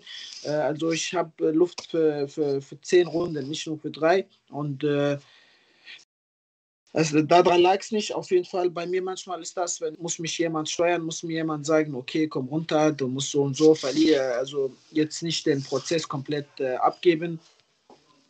Ja, so war das jetzt auf jeden Fall. Welche Rolle spielt die Atmosphäre auch in der Halle bei sowas, weil die Stimmung war super in Essen. Ihr habt einen Haufen Fans dabei gehabt. Ich würde sagen, der Großteil war wirklich auch für dich und für Jihad vielleicht noch da. Ähm, da war richtig Alarm. Und gerade bei eurem Kampf äh, ist da, also da war die Hölle los da in der Halle. Es war dermaßen laut. Und ich glaube, dass sowas einen noch zusätzlich dazu verleitet, ein bisschen kopfloser, ein bisschen wilder äh, in den Kampf reinzugehen, oder? Ja, also ich habe mir schon vor dem Kampf die ganze Zeit gewünscht, bitte soll nicht so passieren wie bei Badr Hari und den Polen weil der kam zu mir ja nach Hause quasi. Ich bin ja, ich komme ja aus hier aus Ruhrpott auch selber und die ganzen Jungs, also wir waren über 200 Leute war von mir da und äh, der hat auch eine große Fanbase. Und äh, die ganze Zeit auch auf äh, sozialen Netzwerke haben seine Leute mir die ganze Zeit geschrieben, die haben mich beleidigt, haben unter mein immer wieder auch jetzt die beleidigen unter meinen Sachen, die kommentieren und so weiter. Ich habe mir nur gedacht, die benehmen sich da. Egal was sie im Internet machen, soll die machen, aber soll kein Problem passieren. Einfach, wenn der Kampf vorbei ist, jeder von uns geht seinen Weg, soll nicht unter die Leute da, da drinnen was passieren und dass die Veranstaltung äh, äh, benachteiligt. Und äh, aber im Großen und Ganzen ist alles äh, gut verlaufen und äh, ich habe auch, nachdem der Kampf vorbei war, habe ich gesagt, Respekt an seinen Fans, Respekt an ihm, alles schön und gut, so kein böses Blut. Also ich habe so, so viel es ging, dass ich alles so runtergebracht habe, auch nach dem Kampf, dass kein Hass entsteht, dass kein Feuer entsteht. Und äh, wie ihr gesehen habt, alles war gut, also alles äh, ganz normal verlaufen. Sehr gut, so muss das sein. Wie geht's von hier aus weiter? Wo willst du hin? Ähm, nimmst du irgendwas Besonderes mit aus diesem Kampf, das, dir, das dich vielleicht auch in deiner Karriere weiterbringt? Äh, zeichne uns mal ein Bild von, von deiner Karriere von hier aus. Also auf jeden Fall, was ich als nächstes vorhabe, ist einmal gegen einer der Top 3 Contender zu kämpfen. Äh, weil ich habe jetzt drei Serie und äh, ich habe sehr starke Jungs geschlagen. Äh, ich kam rein, habe direkt gegen einen sehr erfahrenen Kämpfer gekämpft und äh, danach auch gegen einen sehr starken Junge, der einen äh, 7-0 Profi-Rekord hatte und äh, seit elf Jahren kämpft. Also ich habe sehr starke Jungs besiegt und äh, ich bin seit vier Jahren umgeschlagen, fünf Jahren fast äh, umgeschlagen. Ich habe sehr starke Jungs gegen, ich habe also nur gegen starke Jungs gekämpft bis jetzt. Du kannst äh, zurückblicken auf die letzten elf Kämpfe von mir. Es sind, es sind alles Namen und sind alles starke Jungs aus ganz Europa. Ja, ich würde sehr gerne einmal gegen einen der Top 3 Jungs kämpfen. Vielleicht, äh, ich habe gestern äh, Vidalis herausgefordert, äh, weil der hat einen Titelshot bekommen. Wenn ich den schlage, dann äh, habe ich natürlich auch einen Titelshot verdient. Äh, so das ist erstmal der Plan. Vielleicht, äh, aber die werden mir auf jeden Fall den Kampf geben und äh, danach einmal um den Titel kämpfen, 65 Kilo. Das sind so erstmal die Pläne. Aber was hier natürlich jetzt, ich will jetzt nicht zu viele Pläne machen, aber was, was ich mir wünsche, was ich auch dem äh, Matchmaker von Glory gesagt habe, ich würde sehr, sehr gerne gegen den Vidalis, Abraham Vidalis aus Mexiko kämpfen. Der ist Nummer 3. Warum nicht? Ich bin, Nummer, ich bin jetzt Nummer 6. Äh, ich glaube, ich rutsche jetzt nach vorne, nach oben, Nummer 4. Wenn ich nach oben ankomme, dann 4-3, dann ist das sehr gutes Match. Ist auch ein starker Mann.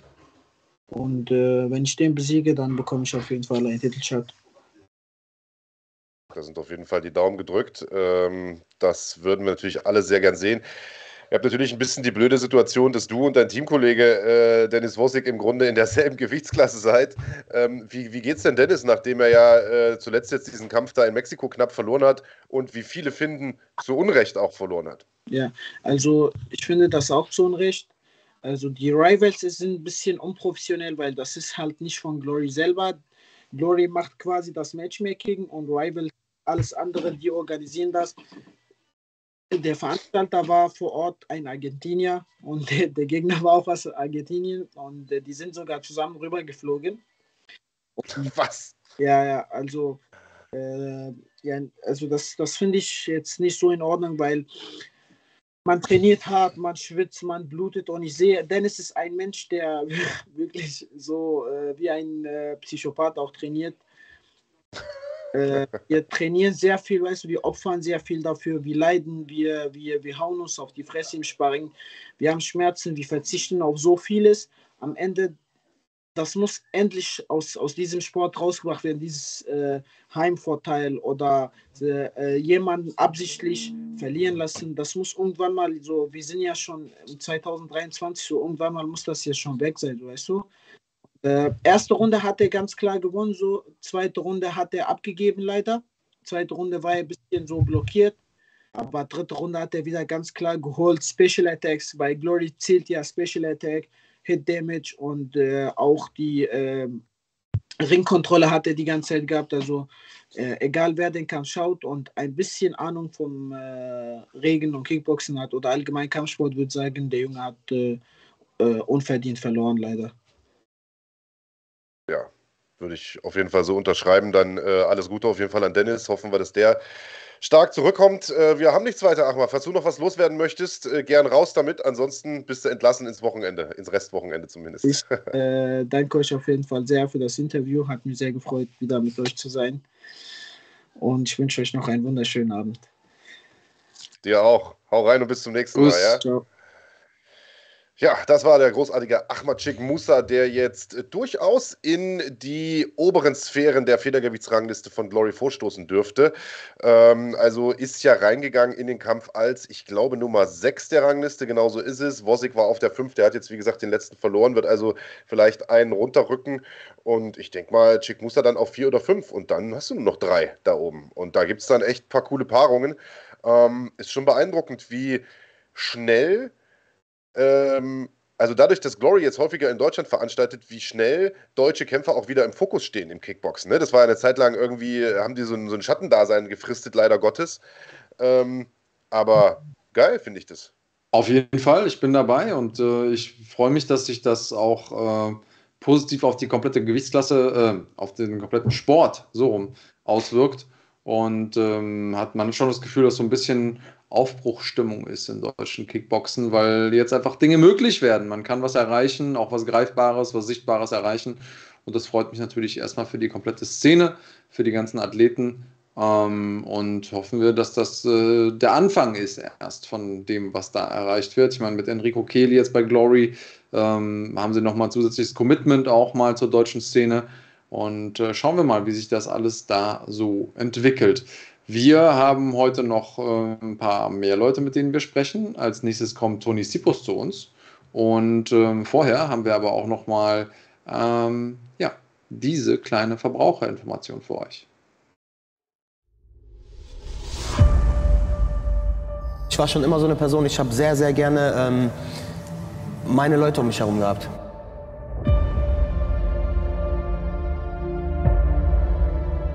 Das ist das, warum ich auch so extrem froh bin, hier zu kämpfen. Mein Papa ist da, meine Familie ist da, meine Freunde sind da, mein Bruder ist da. Wenn du dann so einen richtig harten Kampf hast, dieses ganz kleine bisschen nochmal, du kannst das, was schon wirklich äh, Berge versetzen kann. Wenn ich in die Halle einlaufe und nicht nur das Publikum höre, sondern wirklich weiß, wer im Publikum am Jubeln ist. Jemand interessiert sich für mich. Jemand interessiert sich dafür, ob ich gewinne oder verliere.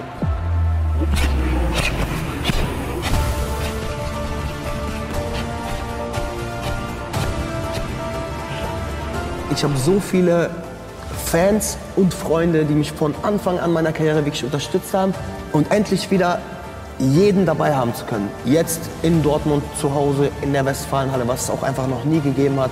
Ich, ich bin übertrieben heiß und kann es kaum erwarten.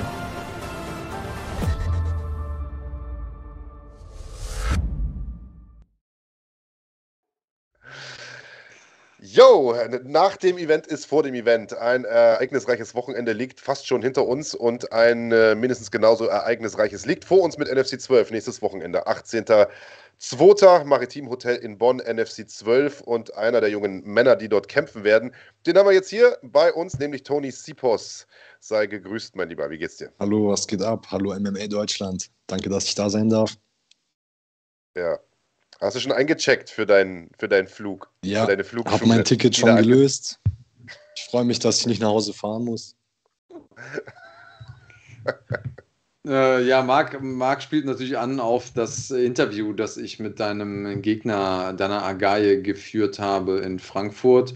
Und der war da ähm, verkleidet, sage ich jetzt mal, als, ähm, äh, als Pilot und hatte ein paar nette Sprüche auf Lager. Ähm, unter anderem hat er eben äh, gesagt, dass er dich slammen würde, bis du kotzt und äh, dass er dir eine Flugstunde geben würde und so weiter und so fort.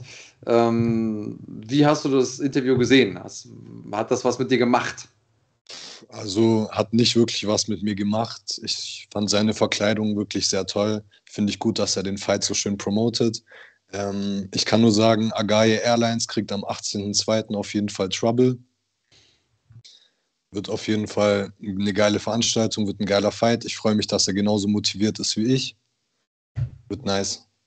Aber hat mich jetzt nicht beeindruckt oder so. Also ist natürlich auch, ist natürlich stilistisch wirklich ein spannender Kampf, denn äh, also der Agai spielt ja auf, die, auf diese Flugschule nie, vor allem deshalb an, weil er ein guter Ringer ist. Aber ist es denn so eine gute Idee, dich runterzunehmen? Ein mhm. Mann, der seine drei Siege alle durch Submission in der ersten Runde geholt hat? Mm, ich glaube nicht, dass es eine gute Idee ist, mich runterzuholen. Ich sag mal, unten ist ja, wo ich hin möchte. Dann spare ich mir schon mal den Takedown auf jeden Fall. Wobei ich auch nichts dagegen hätte, den Kampf im Stand ein bisschen zu gestalten. Weil, ja, wie du sagst, ich habe meine drei letzten Fights alle in der ersten Runde beendet. Und ich würde gerne mal auch ein bisschen meinen Standkampf unter Beweis stellen, ein bisschen was zeigen. Weil, also ich habe da auch sehr viel dran gearbeitet. Boden ist natürlich immer permanent am Trainieren, aber jetzt in letzter Zeit habe ich auch viel am Stand gearbeitet. Und wäre nice, wenn ich da ein bisschen was zeigen könnte, aber ich werde ihn trotzdem, sobald er mir die Chance gibt, ihn natürlich finishen. Also ich werde da nicht irgendwie lange drauf warten. Jetzt hast du ähm, im MMA schon einiges an Erfahrung. Im Profi-MMA bist du in Anführungsstrichen erst 3 und 1. Äh, mit den letzten drei Siegen in, in Folge ähm, hast du quasi deine, deine Auftaktniederlage als Profi ver vergessen gemacht, wettgemacht. Aber du hast auch extrem viel ähm, Erfahrung als Amateur sammeln können. Ähm, dein Gegner hingegen, der ja, gibt jetzt gerade erst sein, sein Profidebüt, der hat drei ähm, Amateurkämpfe gehabt in der Zwischenzeit. Siehst du da den Erfahrungsvorteil irgendwie als, als was Besonderes? Also ich sehe es nicht als was Besonderes, aber ist natürlich, ich sag mal, immer ein Vorteil, wenn man schon öfters in den Käfig gestiegen ist und auch schon auch vor größerem Publikum und sowas gekämpft hat, dann habe hab ich da weniger Druck. Aber ich denke jetzt nicht, dass es ein super großer Vorteil sein wird. Im Käfig, sage ich mal, steht man nur alleine und da bringt es nichts, ob du da schon 20 Mal drin standest Klar, wenn du ein heftiger Typ bist, wo irgendwie Angst oder sowas hat, aber ich sag mal, ab einem gewissen Level hat niemand mehr Angst und das unterstelle ich ihm auch nicht.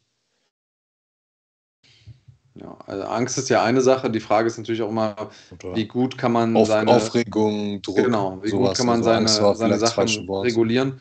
Ähm, ich habe eine wichtige Frage aus dem, aus dem Chat ähm, und ich glaube, die dürfen wir nicht unterschlagen. Bist du Spider-Man? ja, ich bin Spider-Man. Ah, okay, dann hätten wir das geklärt, auf jeden Fall schon mal. Ich weiß zwar nicht, wie eine Stempel darauf kommt. ja, ich tue, ich habe keine Ahnung. offensichtlich. Warum offensichtlich bist du Spider-Man? Scheint das, scheint das zur Disposition zu stehen. Weil ich mich so smooth bewege wie Spider-Man. Nein, ich glaube, er spielt auf mein Tattoo an. Ah, okay, das Fall. Aber nee, das hat auf jeden Fall nichts mit Spider-Man zu tun, eigentlich. Ja, Dalibo Z schreibt, du sollst die Kotztüte nicht vergessen. Äh, also, aber generell findest du, also, weil, das muss man ja sagen. Also, ich muss nicht sagen, ich habe das gefeiert, als er sich da hingesetzt hat mit dem Pilotenanzug und so. Das war schon eine coole Idee. Wie hast du das aufgenommen? Ja, hat er sich auf jeden Fall Gedanken gemacht und ja. finde find ich schön, aber sage ich mal, wird ihm am 18.02. auch nichts bringen. Wie? Wenn du dich verkleiden würdest bei einem Interview, welche Verkleidung wäre das, außer Spider-Man? Oh, kritisch, auf jeden Fall. Ich bin ja The Trouble weiß jetzt nicht, was da ein gut, eine gute Verkleidung wäre. Zieh dich wie Marc an. Der ist immer ja. für Probleme gut. Troublemaker. genau. Äh, beschreib uns mal, wie dein Wettkampfjahr aussehen soll, Mensch. Du bist ja jetzt äh, endlich, muss man sagen, bei NFC äh, angekommen. Haben wir auch richtig Bock drauf. Ich finde, genau da bist du richtig. Ähm, ich fand deinen letzten Auftritt bei The Cage, also das war ja ein Durchmarsch. Äh, wie, wie soll das Jahr idealerweise jetzt für dich laufen? Also klar, jetzt einen Sieg natürlich holen nächste Woche und so weiter, brauchen wir nicht drüber reden, aber wie soll dann der Rest weitergehen, wenn alles gut läuft? Also ähm, ich habe im letzten Jahr habe ich ja vier Fights gemacht und da würde ich gerne dran anknüpfen und dieses Jahr mindestens auch vier oder fünf Fights. Natürlich, wenn ich mich nicht verletze und wenn immer alles gut läuft, hoffe ich natürlich. Aber ich mache das ja auch hauptberuflich, deswegen möchte ich fleißig bleiben und relativ schnell viele Fights machen. Hauptberuflich heißt, äh, du kannst schon davon leben oder machst du noch irgendwas nebenbei, um dich so ein bisschen zumindest über Wasser zu halten? Ja, ich mache schon noch ein bisschen was nebenbei, um mich über Wasser zu halten. Momentan reicht es noch nicht, um davon ja. äh, leben zu können. Ich habe einen Sponsor jetzt seit neuestem und äh, mache noch einen kleinen Nebenjob und so, aber hauptsächlich trainiere ich zweimal am Tag, von Montag bis Samstag. Und ja, das ist alles, was ich mache. Sehr gut. Und du hast ein starkes Team in deinem Rücken mit den Planet Eatern. Äh, da sind ja einige Jungs gerade in Wettkampfvorbereitung. Wie machen die sich denn alle? Wie sind die drauf? Wie geht es beispielsweise einem Mert Özil, der den größten Kampf seines Lebens vor der Brust hat und so? Wie ist gerade die Atmosphäre bei euch im Gym? Mert ist richtig hot. Mert ist super fleißig und das hilft auch mir. Also, wenn man jemanden sieht, der einfach komplett die ganze Zeit am Grinden ist, das motiviert und beflügelt einen natürlich auch. Und also, ich hänge mich einfach nur an ihn und probiere annähernd an sein Trainingspensum anzuknüpfen und dann läuft es. Ja, Mert also am 25. März ja im Kampf gegen Max Koga verteidigt seinen Federgewichtstitel in der Westfalenhalle in Dortmund. Das wird ein Kracher. Aber jetzt steht erstmal NFC 12 an, unter anderem mit äh, Toni Sipos, der es zu tun bekommen wird mit dem äh, Dana Agaye. Gib uns eine Prognose für den Kampf. Ja, wie gesagt, ich hoffe natürlich, dass ich ein bisschen im Stand was zeigen kann. Aber ja, wenn er es dann irgendwann mal shooten wird, dann ich probiere viel zu sprawlen, probiere lang zu bleiben, probiere auch mein Stand-up ein bisschen äh, zu bringen. Aber wenn der Kampf auf den Boden verlagert wird, dann werde ich ihn äh, submitten. Auf jeden Fall. Das habt ihr übrigens bestimmt absichtlich gemacht, dass ihr erst mich gegen den Frankfurter kämpfen lässt und danach März wieder auch gegen den Frankfurter einen Monat später. Ja, gut. Klar. Die Auswahl hat Wir sind die MMA-Illuminaten. Natürlich haben wir das alles absichtlich gemacht. Also Aber äh, so, so ein bisschen ist es auch so, dass natürlich, es gibt ein paar große Gyms und ein paar große äh, Teams in, in Deutschland und es macht natürlich total viel Sinn, ähm, dass die auch viele Talente hervorbringen und deswegen auch viel gegeneinander kämpfen. Aber da hast du uns natürlich vollkommen durchschaut. Hm. Toni Siepos, vielen, vielen Dank, dass du heute da warst. Ähm, du kannst gerne deinen Sponsor auch nochmal namentlich grüßen. Das ist ja ganz, ganz wichtig für, äh, für ja. Kämpfer. Ähm, und gerne alle letzten Worte, die du noch hast, äh, in, die, in die Kamera brüllen.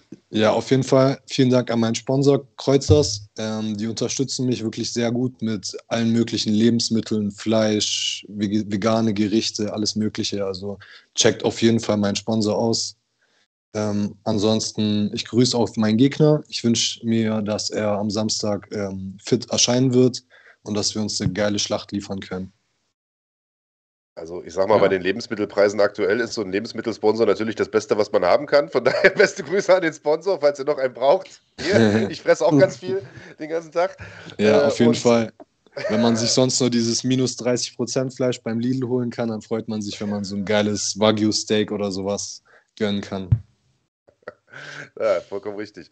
Ähm, ja, dir noch eine verletzungsfreie Zeit. Wir sehen uns ja in ein paar Tagen schon wieder. Ich denke mal, wann kommt ihr an? Donnerstag wahrscheinlich?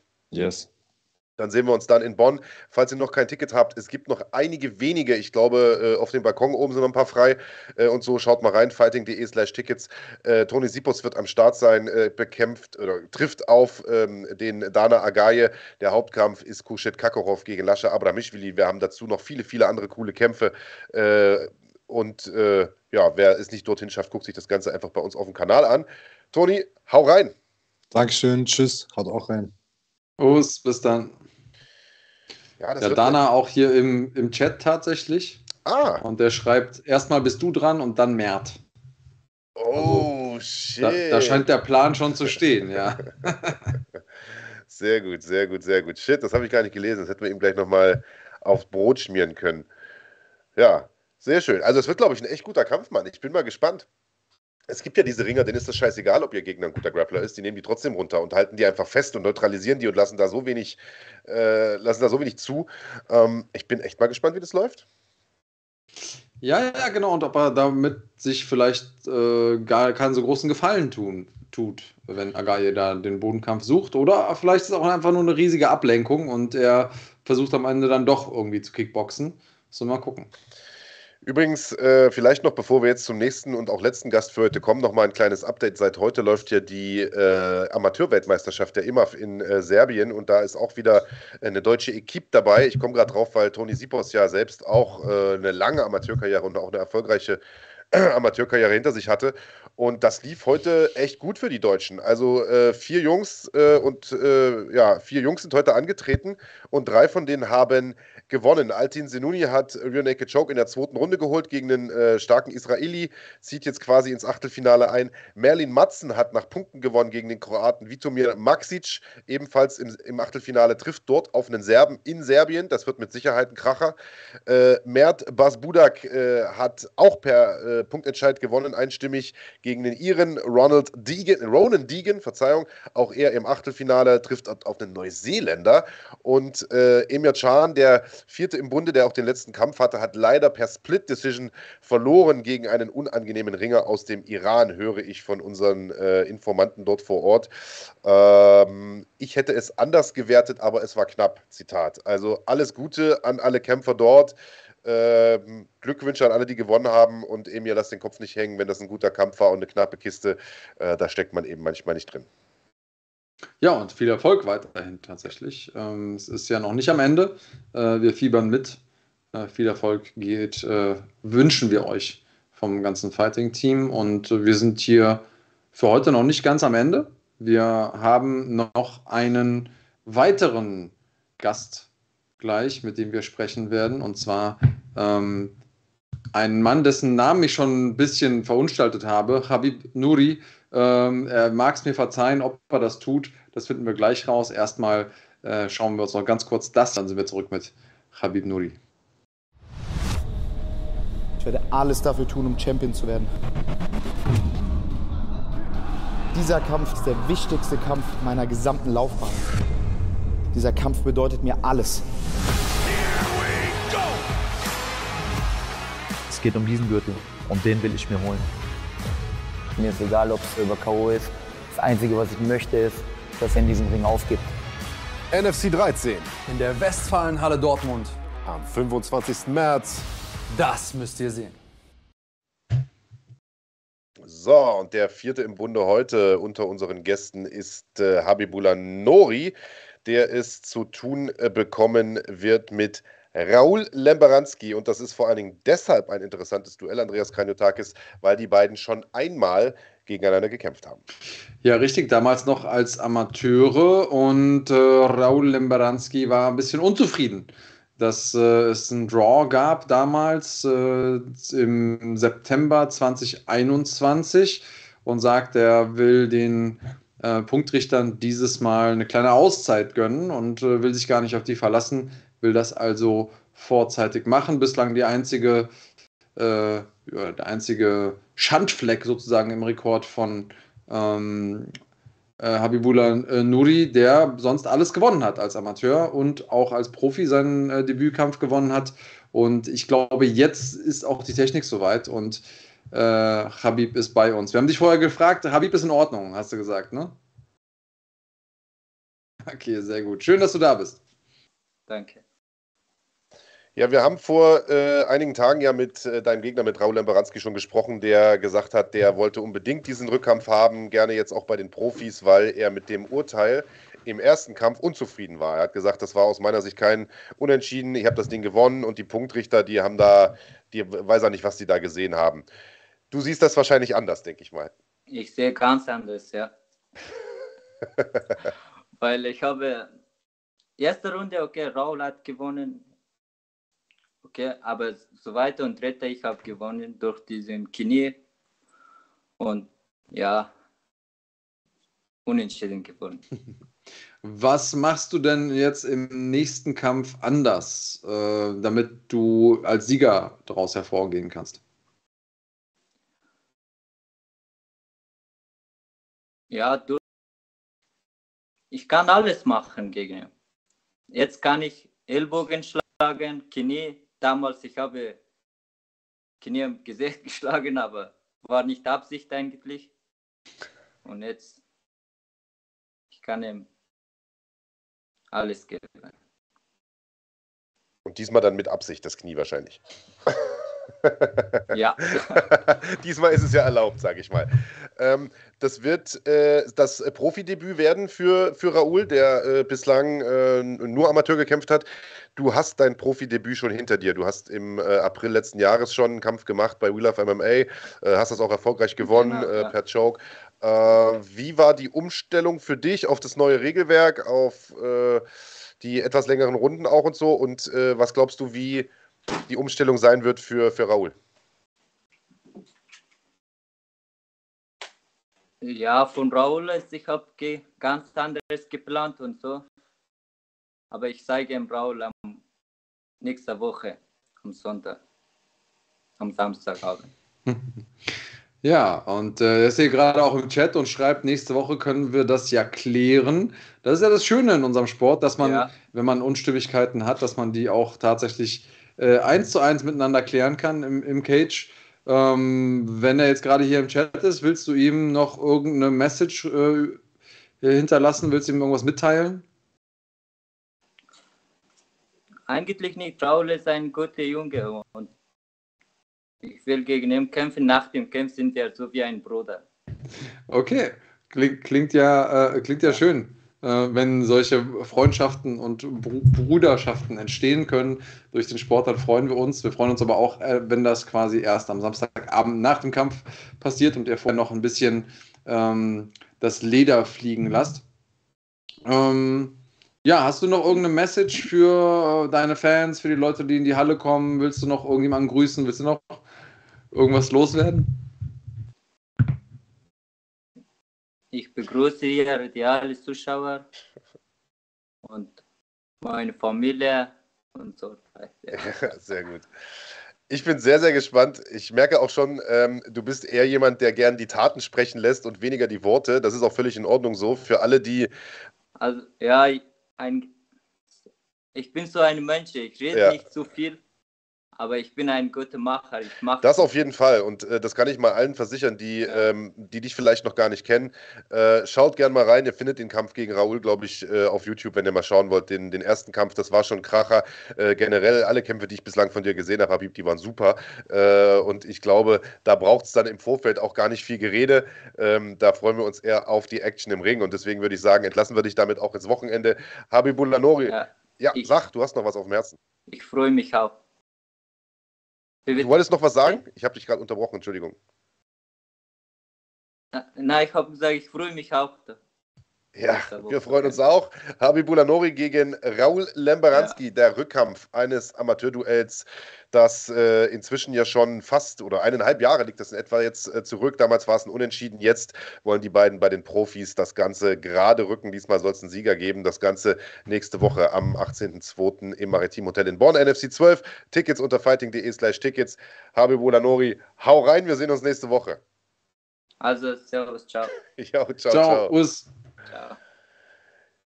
Ja, kein Mann vieler Worte, Andreas Kanutakis, aber finde ich auch gar nicht so schlimm. Äh, es müssen nicht immer die großen Trash-Talker sein oder so. Ich finde es ja auch ganz cool, dass er sagt, das ist ein guter Typ, der Raoul, und danach sind wir wieder Brüder. Äh, auch das ist ja etwas, was an diesem Sport so schön ist, ne? weil du gerade gesagt hast, man kann ne, Meinungsverschiedenheiten kann man auf die, auf die Urs, Urform klären, sozusagen, auf die natürlichste aller Arten. Äh, aber man kann sich hinterher auch respektieren, in die Augen sehen. Und äh, das wird bei den beiden dann wahrscheinlich der Fall sein. Und ich glaube, vorher sehen wir aber äh, einen absolut spektakulären Kampf.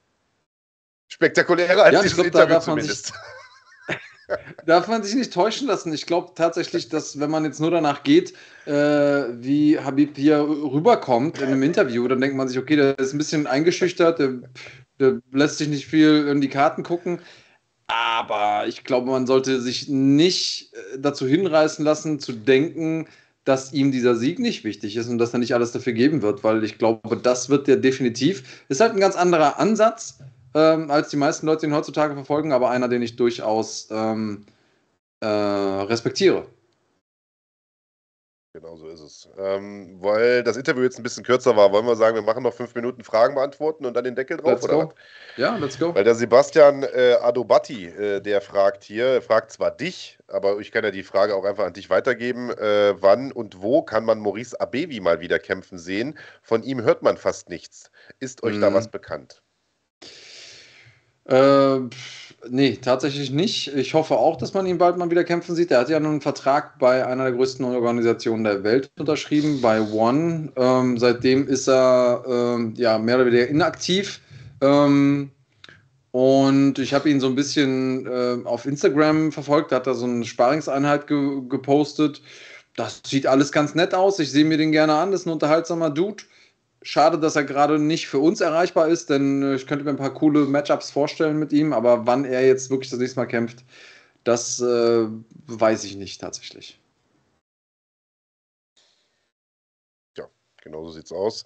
Dann hatte der Heinrich Hempel vorhin äh, nochmal darum gebeten, dass wir nochmal auf die Gegnerwahl von äh, dem äh, Khalitaha eingehen. Ähm, das ist, wir, also der Gegner heißt äh, Giovanni da Silva. Wir haben ihn diese Woche vorgestellt. Äh, das ist ein sehr, sehr starker Mann aus Brasilien. Zweimal äh, teilgenommen bei The Ultimate Fighter Brazil. BJJ Schwarzgurt hat den Großteil seiner Kämpfe am Boden beendet, auch teilweise sehr, sehr schnell am Boden beendet. Und in den letzten zehn Jahren nur zwei Niederlagen eingesteckt. Beide gegen äh, extrem starke Leute aus dem kaukasischen Raum, die danach in der UFC gelandet sind. Einmal äh, Magomed Bibulatov, den Kampf gibt es auch online, den kann man googeln, äh, der danach ja noch äh, ACA-Champion geworden ist und in der UFC gelandet ist. Und äh, zuletzt jetzt ein Kampf gegen Timo Waliev, äh, der aktuell ja auch noch in der UFC ist, bei der PFL am Start war, dort unter anderem Max Koga geschlagen hat ähm, das heißt, das ist also das Kaliber von Gegner, über das wir hier sprechen. Und es war natürlich klar, ähm, dass wenn, wenn ein Kämpfer äh, wie ein Khalid Taha aus der UFC runterkommt, dass man den natürlich äh, erstmal nicht äh, deutsche äh, Leute aus der deutschen Szene gibt, sondern erstmal jemanden, der auch so ein bisschen aus diesem UFC-Umfeld kommt. Ne? Und da bietet sich natürlich einer an, der gegen Tough-Leute oder bei Tough dabei war sogar, der gegen UFC-Leute gekämpft hat. Das ist einfach so eine, das ist einfach so ein so ein Handwerkszeug des Matchmakers, das man, das man über die Jahre immer wieder sieht. Das ist genauso wie, du hast ein starkes Talent aus Deutschland, der hat eine Siegesserie, sechs, sieben Siege in Folge, dann gibst du dem erstmal einen Typen, der gerade aus der UFC gekommen ist oder so. Und wenn er den weghaut, dann ist das das Ticket in die UFC für den. Und genauso funktioniert das Spiel natürlich auch umgedreht. Ähm, man, man hat jetzt diesen Ralle, der hierher kommt und der natürlich einen internationalen Gegner erstmal braucht. Also äh, finde ich, ist, ist ganz klar. Äh, ich weiß aber auch, dass es genug deutsche Kämpfer gibt im Bantamgewicht, die richtig, richtig Bock haben auf diesen Fight. Äh, und ich bin mir sicher, dass es ein paar solcher Matchups auch geben wird, äh, wenn Khalid da im, äh, am 25. März vorbeikommt an dem Giovanni da Silva. Ja, und ähm, ich glaube, dass äh, die Leute manchmal so ein bisschen auf Khalid gucken und sagen, ja, der hat jetzt irgendwie ja die letzten Kämpfe in der UFC, da hat er ein paar Probleme gehabt und so. Ähm, aber am Ende des Tages greift man ja nur denjenigen an, der den Ball hat. Und äh, ich glaube, dass schon viele Leute sich wünschen, etwas von Khalid zu bekommen, was sie gerne hätten, nämlich diese, diesen Glamour, dieses ganze Drumherum, das natürlich auch mitkommt, wenn du, wenn du in der UFC warst und so. Und ähm, Khalid macht das, glaube ich, ganz gut, dass er das jetzt erstmal verwaltet. Mit einem, mit einem Sieg gegen einen internationalen Kämpfer könnte er das nochmal einzementieren. Und ich glaube, dann wird er sich so nach und nach die deutsche Szene auch nochmal angucken. Und es gibt ja schon ein paar Leute, die sich da mehr oder weniger aufdrängen. Aber lass uns mal eins nach dem anderen machen. Ich glaube, der Brasilianer ist jetzt ein ganz guter Einstieg. Ähm, und äh, dann schauen wir mal, wie das wird, aber ich glaube, das solltet ihr auf jeden Fall nicht verpassen in Dortmund. Wenn ihr noch kein Ticket habt, dann holt euch eins. Es gibt noch welche äh, für die Westfalenhalle am 25.03. Und äh, natürlich seht ihr auch Matt Lidim äh, da gegen Max Koga und viele, viele weitere ähm, coole Kämpfe. Einer meiner absoluten Favoriten ist ja auch äh, Maurice Adorf, der kämpfen wird gegen unseren Tasso. Also das äh, im Prinzip alles, was ich genannt habe, bislang Main Events. Mm, und das zieht sich fast die Karte runter. Ja, und äh, in dem Zusammenhang, weil du jetzt äh, gerade mit, mit Khalid's Deutschland-Comeback ähm, auf, auf Dortmund verwiesen hast. Aber äh, in diesem Zusammenhang ist natürlich jetzt auch die NFC 12-Veranstaltung nächstes Wochenende sehr, sehr wichtig, denn der Hauptkampf dort ist ein Titeleliminator im Bantamgewicht. Kuschet Kakorov Lascha Abramishvili, wer diesen Kampf gewinnt, wird um den Titel kämpfen. Und da ist natürlich die Frage, gegen wen werden die kämpfen? Es gibt noch ein paar gute Bantamgewichte im deutschsprachigen Raum. Ähm, Darko Banovic, der ja ursprünglich für diesen Eliminator geplant war, äh, fällt mir da ein. Äh, es fällt mir ein äh, Farbot Iranejad ein aus Berlin, der weiß ich auch schon mit den Hufen schart. Und dann hast du da halt auch noch einen Khalid Taha in the Mix, ähm, der sicherlich auch ein guter Kandidat für so einen Kampf wäre. Ein Max Holzer wird langsam aufgebaut für einen Titelkampf. Also diese 61er-Klasse, die wird in diesem Jahr richtig, richtig brennen, da bin ich mir sicher. Ähm, das heißt, ihr braucht euch keine Sorgen zu machen, dass es da irgendwie mangelnde Herausforderer gibt oder mangelnde Gegner gibt für den Rallye ich glaube, oder generell in dieser Gewichtsklasse irgendwie äh, fehlende Matchups gibt. Da wird noch einiges los sein in diesem Jahr. Dann hat hier, äh, jetzt habe ich den Namen warte mal, wer hat das denn gefragt? MMA Freak fragt, kommen auch noch NFC-Rankings? Mit dem Federgewicht könnte man gut beginnen. Es gibt tatsächlich schon Rankings, nicht nur für NFC, sondern generell für die deutschsprachige Szene, für Deutschland, Österreich, Schweiz. Unter fighting.de slash Rankings findest du die und da sind natürlich auch viele NFC-Kämpfer drin. Äh, was ist dein Lieblingskampf von NFC 12, Andreas? fragt Mirmi Style 100. Hm, tja, das ist relativ schwer zu sagen. Ich glaube, der, äh, der Hauptkampf wird ziemlich geil. Äh, Abraham Mischwili gegen Kakorov ist so ein, so ein Sleeper-Fight, auch wenn er der Main-Fight ist. Ich glaube, das, das, wird, äh, das wird ein Ding, das man nicht verpassen sollte. Und das ja auch mit dem, was du eben gesagt hast, nämlich dass der Sieger quasi als nächstes um den Titel kämpft. Ähm, dass das auch einfach richtungsweisend ist. Aber es fällt mir echt schwer, mich da zu entscheiden. Chado Ucha gegen Denis Ilba ist ein richtig geiler Kampf. Ähm, Selim Agayev gegen Kennedy Rayomba ist absolut, absoluter Wahnsinn. Im Prinzip alle Fights, die ich mir hier angucke, sind super. Äh, Mohamed Issa gegen Magomed Schweipov, Alter, das wird eine absolute Schlacht. Äh, Sipos gegen Agayev kann ich mir richtig unterhaltsam vorstellen. Also egal, wo ich hier drauf gucke, ähm, die Dinger sind alle richtig cool. Chiquina Nosso Petro kämpft gegen Rasul Magomedov, der ungeschlagen ist. Also, pff, you name it. Und äh, ich habe jetzt Timo Ernst und Fabio Schäfer gar nicht erwähnt. Ähm, das zeigt schon, dass die Karte echt richtig, richtig stabil ist. Also, ich, ich würde sogar sagen, am meisten freue ich mich wirklich auf das äh, Series-Finale Mohamed Issa gegen Magomed Schweipov, weil äh, mhm. die beiden in ihren Halbfinalkämpfen, das ist ja mittlerweile schon über ein halbes Jahr her, damals in Baling, unfassbare Schlachten hingelegt haben. Äh, und das jetzt auch so oft verschoben wurde, ich glaube, das Ding kann gar nicht langweilig werden. So, es hat diesen Finalcharakter, auch viele äh, haben gar nicht auf dem Schirm, dass es überhaupt noch stattfindet. Also dieses Series-Finale 2022, das findet auch statt nächstes Wochenende tatsächlich. Ähm, es waren einfach so viele gute Kämpfer auf der Karte, die wir promoten mussten das dafür, also am Ende ist der dann in der Promo hinten runtergefallen, so ein Stück weit, muss man ehrlicherweise mm. sagen, weil äh, wir natürlich auch nur 24 Stunden am Tag äh, zur Verfügung haben. Äh, und du hast vollkommen recht, also da sind ein paar Kracher dabei. Äh, Rayomba gegen mhm. Ähm, da wird jetzt ein äh, schönes neues Format rauskommen in den nächsten Tagen, Andreas Kranjotakis, das wir uns äh, erdacht haben. Es äh, trägt den schönen Namen Split Decision und äh, das funktioniert folgendermaßen, ähm, dass wir gedacht haben, wir analysieren so Kämpfe mal anders. Äh, nicht immer nur einer setzt sich hin und labert so äh, oberlehrermäßig, sondern wir setzen uns zu zweit dahin. Jeder pickt sich einen Kämpfer und dann und dann hat jeder fünf Argumente quasi, die er vorbringen kann, warum er denkt, dass sein jeweiliger Kämpfer gewinnt. Und ähm, ja, was soll ich sagen? Ich habe immer recht. so ähnlich läuft es ab. Äh, könnt ihr euch überzeugen, wird, glaube ich, nächste Woche online gehen. Also ich habe den äh, fertigen Schnitt schon gesehen. Das heißt, fertig ist das Ding. Ähm, das wird der Kahn wahrscheinlich nächste Woche irgendwann rausballern. Äh, viel Spaß auf jeden Fall damit. Äh, und ja, ansonsten, glaube ich, sind wir soweit, glaube ich, durch. Doch, eine Frage gibt es noch. Und das ist eigentlich die wichtigste, die ich heute den ganzen Tag gelesen habe. Was ist mit What's in the Bag, Andreas Kanyotakis? Ist das Porto What? zu teuer geworden? Da ist das Porto der, einfach. Der Hannes Schneider ja, ja. Genau, du hast ja eben dich schon über die äh, Lebensmittelpreise aufgeregt. Äh, Porto wird auch immer teurer und äh, What's in the Bag wird es in Zukunft schon auch noch geben. Ähm, aber mit ein bisschen mehr Seltenheitswert. Also wir haben ja teilweise echt fantastische Preise rausgehauen ähm, und äh, werden das natürlich auch in Zukunft weitermachen, aber mit einer bisschen, also mit ein bisschen höherem Seltenheitswert, damit ihr äh, euch noch mehr darauf freuen könnt, sagen wir mal so. Der Kranjotakis hat keine Kohle mehr, glaube ich. So, also. Deswegen machen wir jetzt auch Schluss. Der Andreas muss zu seinem, äh, zu seinem Nebenjob. Der fährt jetzt noch Pizza aus äh, mit dem Fahrrad und äh, wir sehen uns dann nächste Woche vor Ort in Bonn. Für alle, die dort sind, gerne mal Hallo sagen. Wir freuen uns immer über Kontakt. Trink auch gerne mal ein Bierchen mit euch. Nach der Veranstaltung natürlich erst. Äh, wird ein Riesenevent. Waage ist am Freitag, äh, am Samstag dann die Veranstaltung. Danach noch der Podcast. Den Podcast machen wir morgens, ne? Den machen wir Sonntagmorgen, glaube ich. Ich glaube, das steht irgendwie noch alles gar nicht richtig, wann wir den jetzt aber machen. Aber es wird einen geben auf jeden Fall könnt ihr, wenn ihr möchtet, auch äh, beim Podcast irgendwie dabei sein. Äh, wird auch dort im Hotel stattfinden. Maritim Hotel in Bonn. Äh, nächste Woche, ich bin heiß, wird eine geile Sache. Wir sehen und hören uns dann. In diesem Sinne, bleibt gesund und haut rein. Bleibt cremig.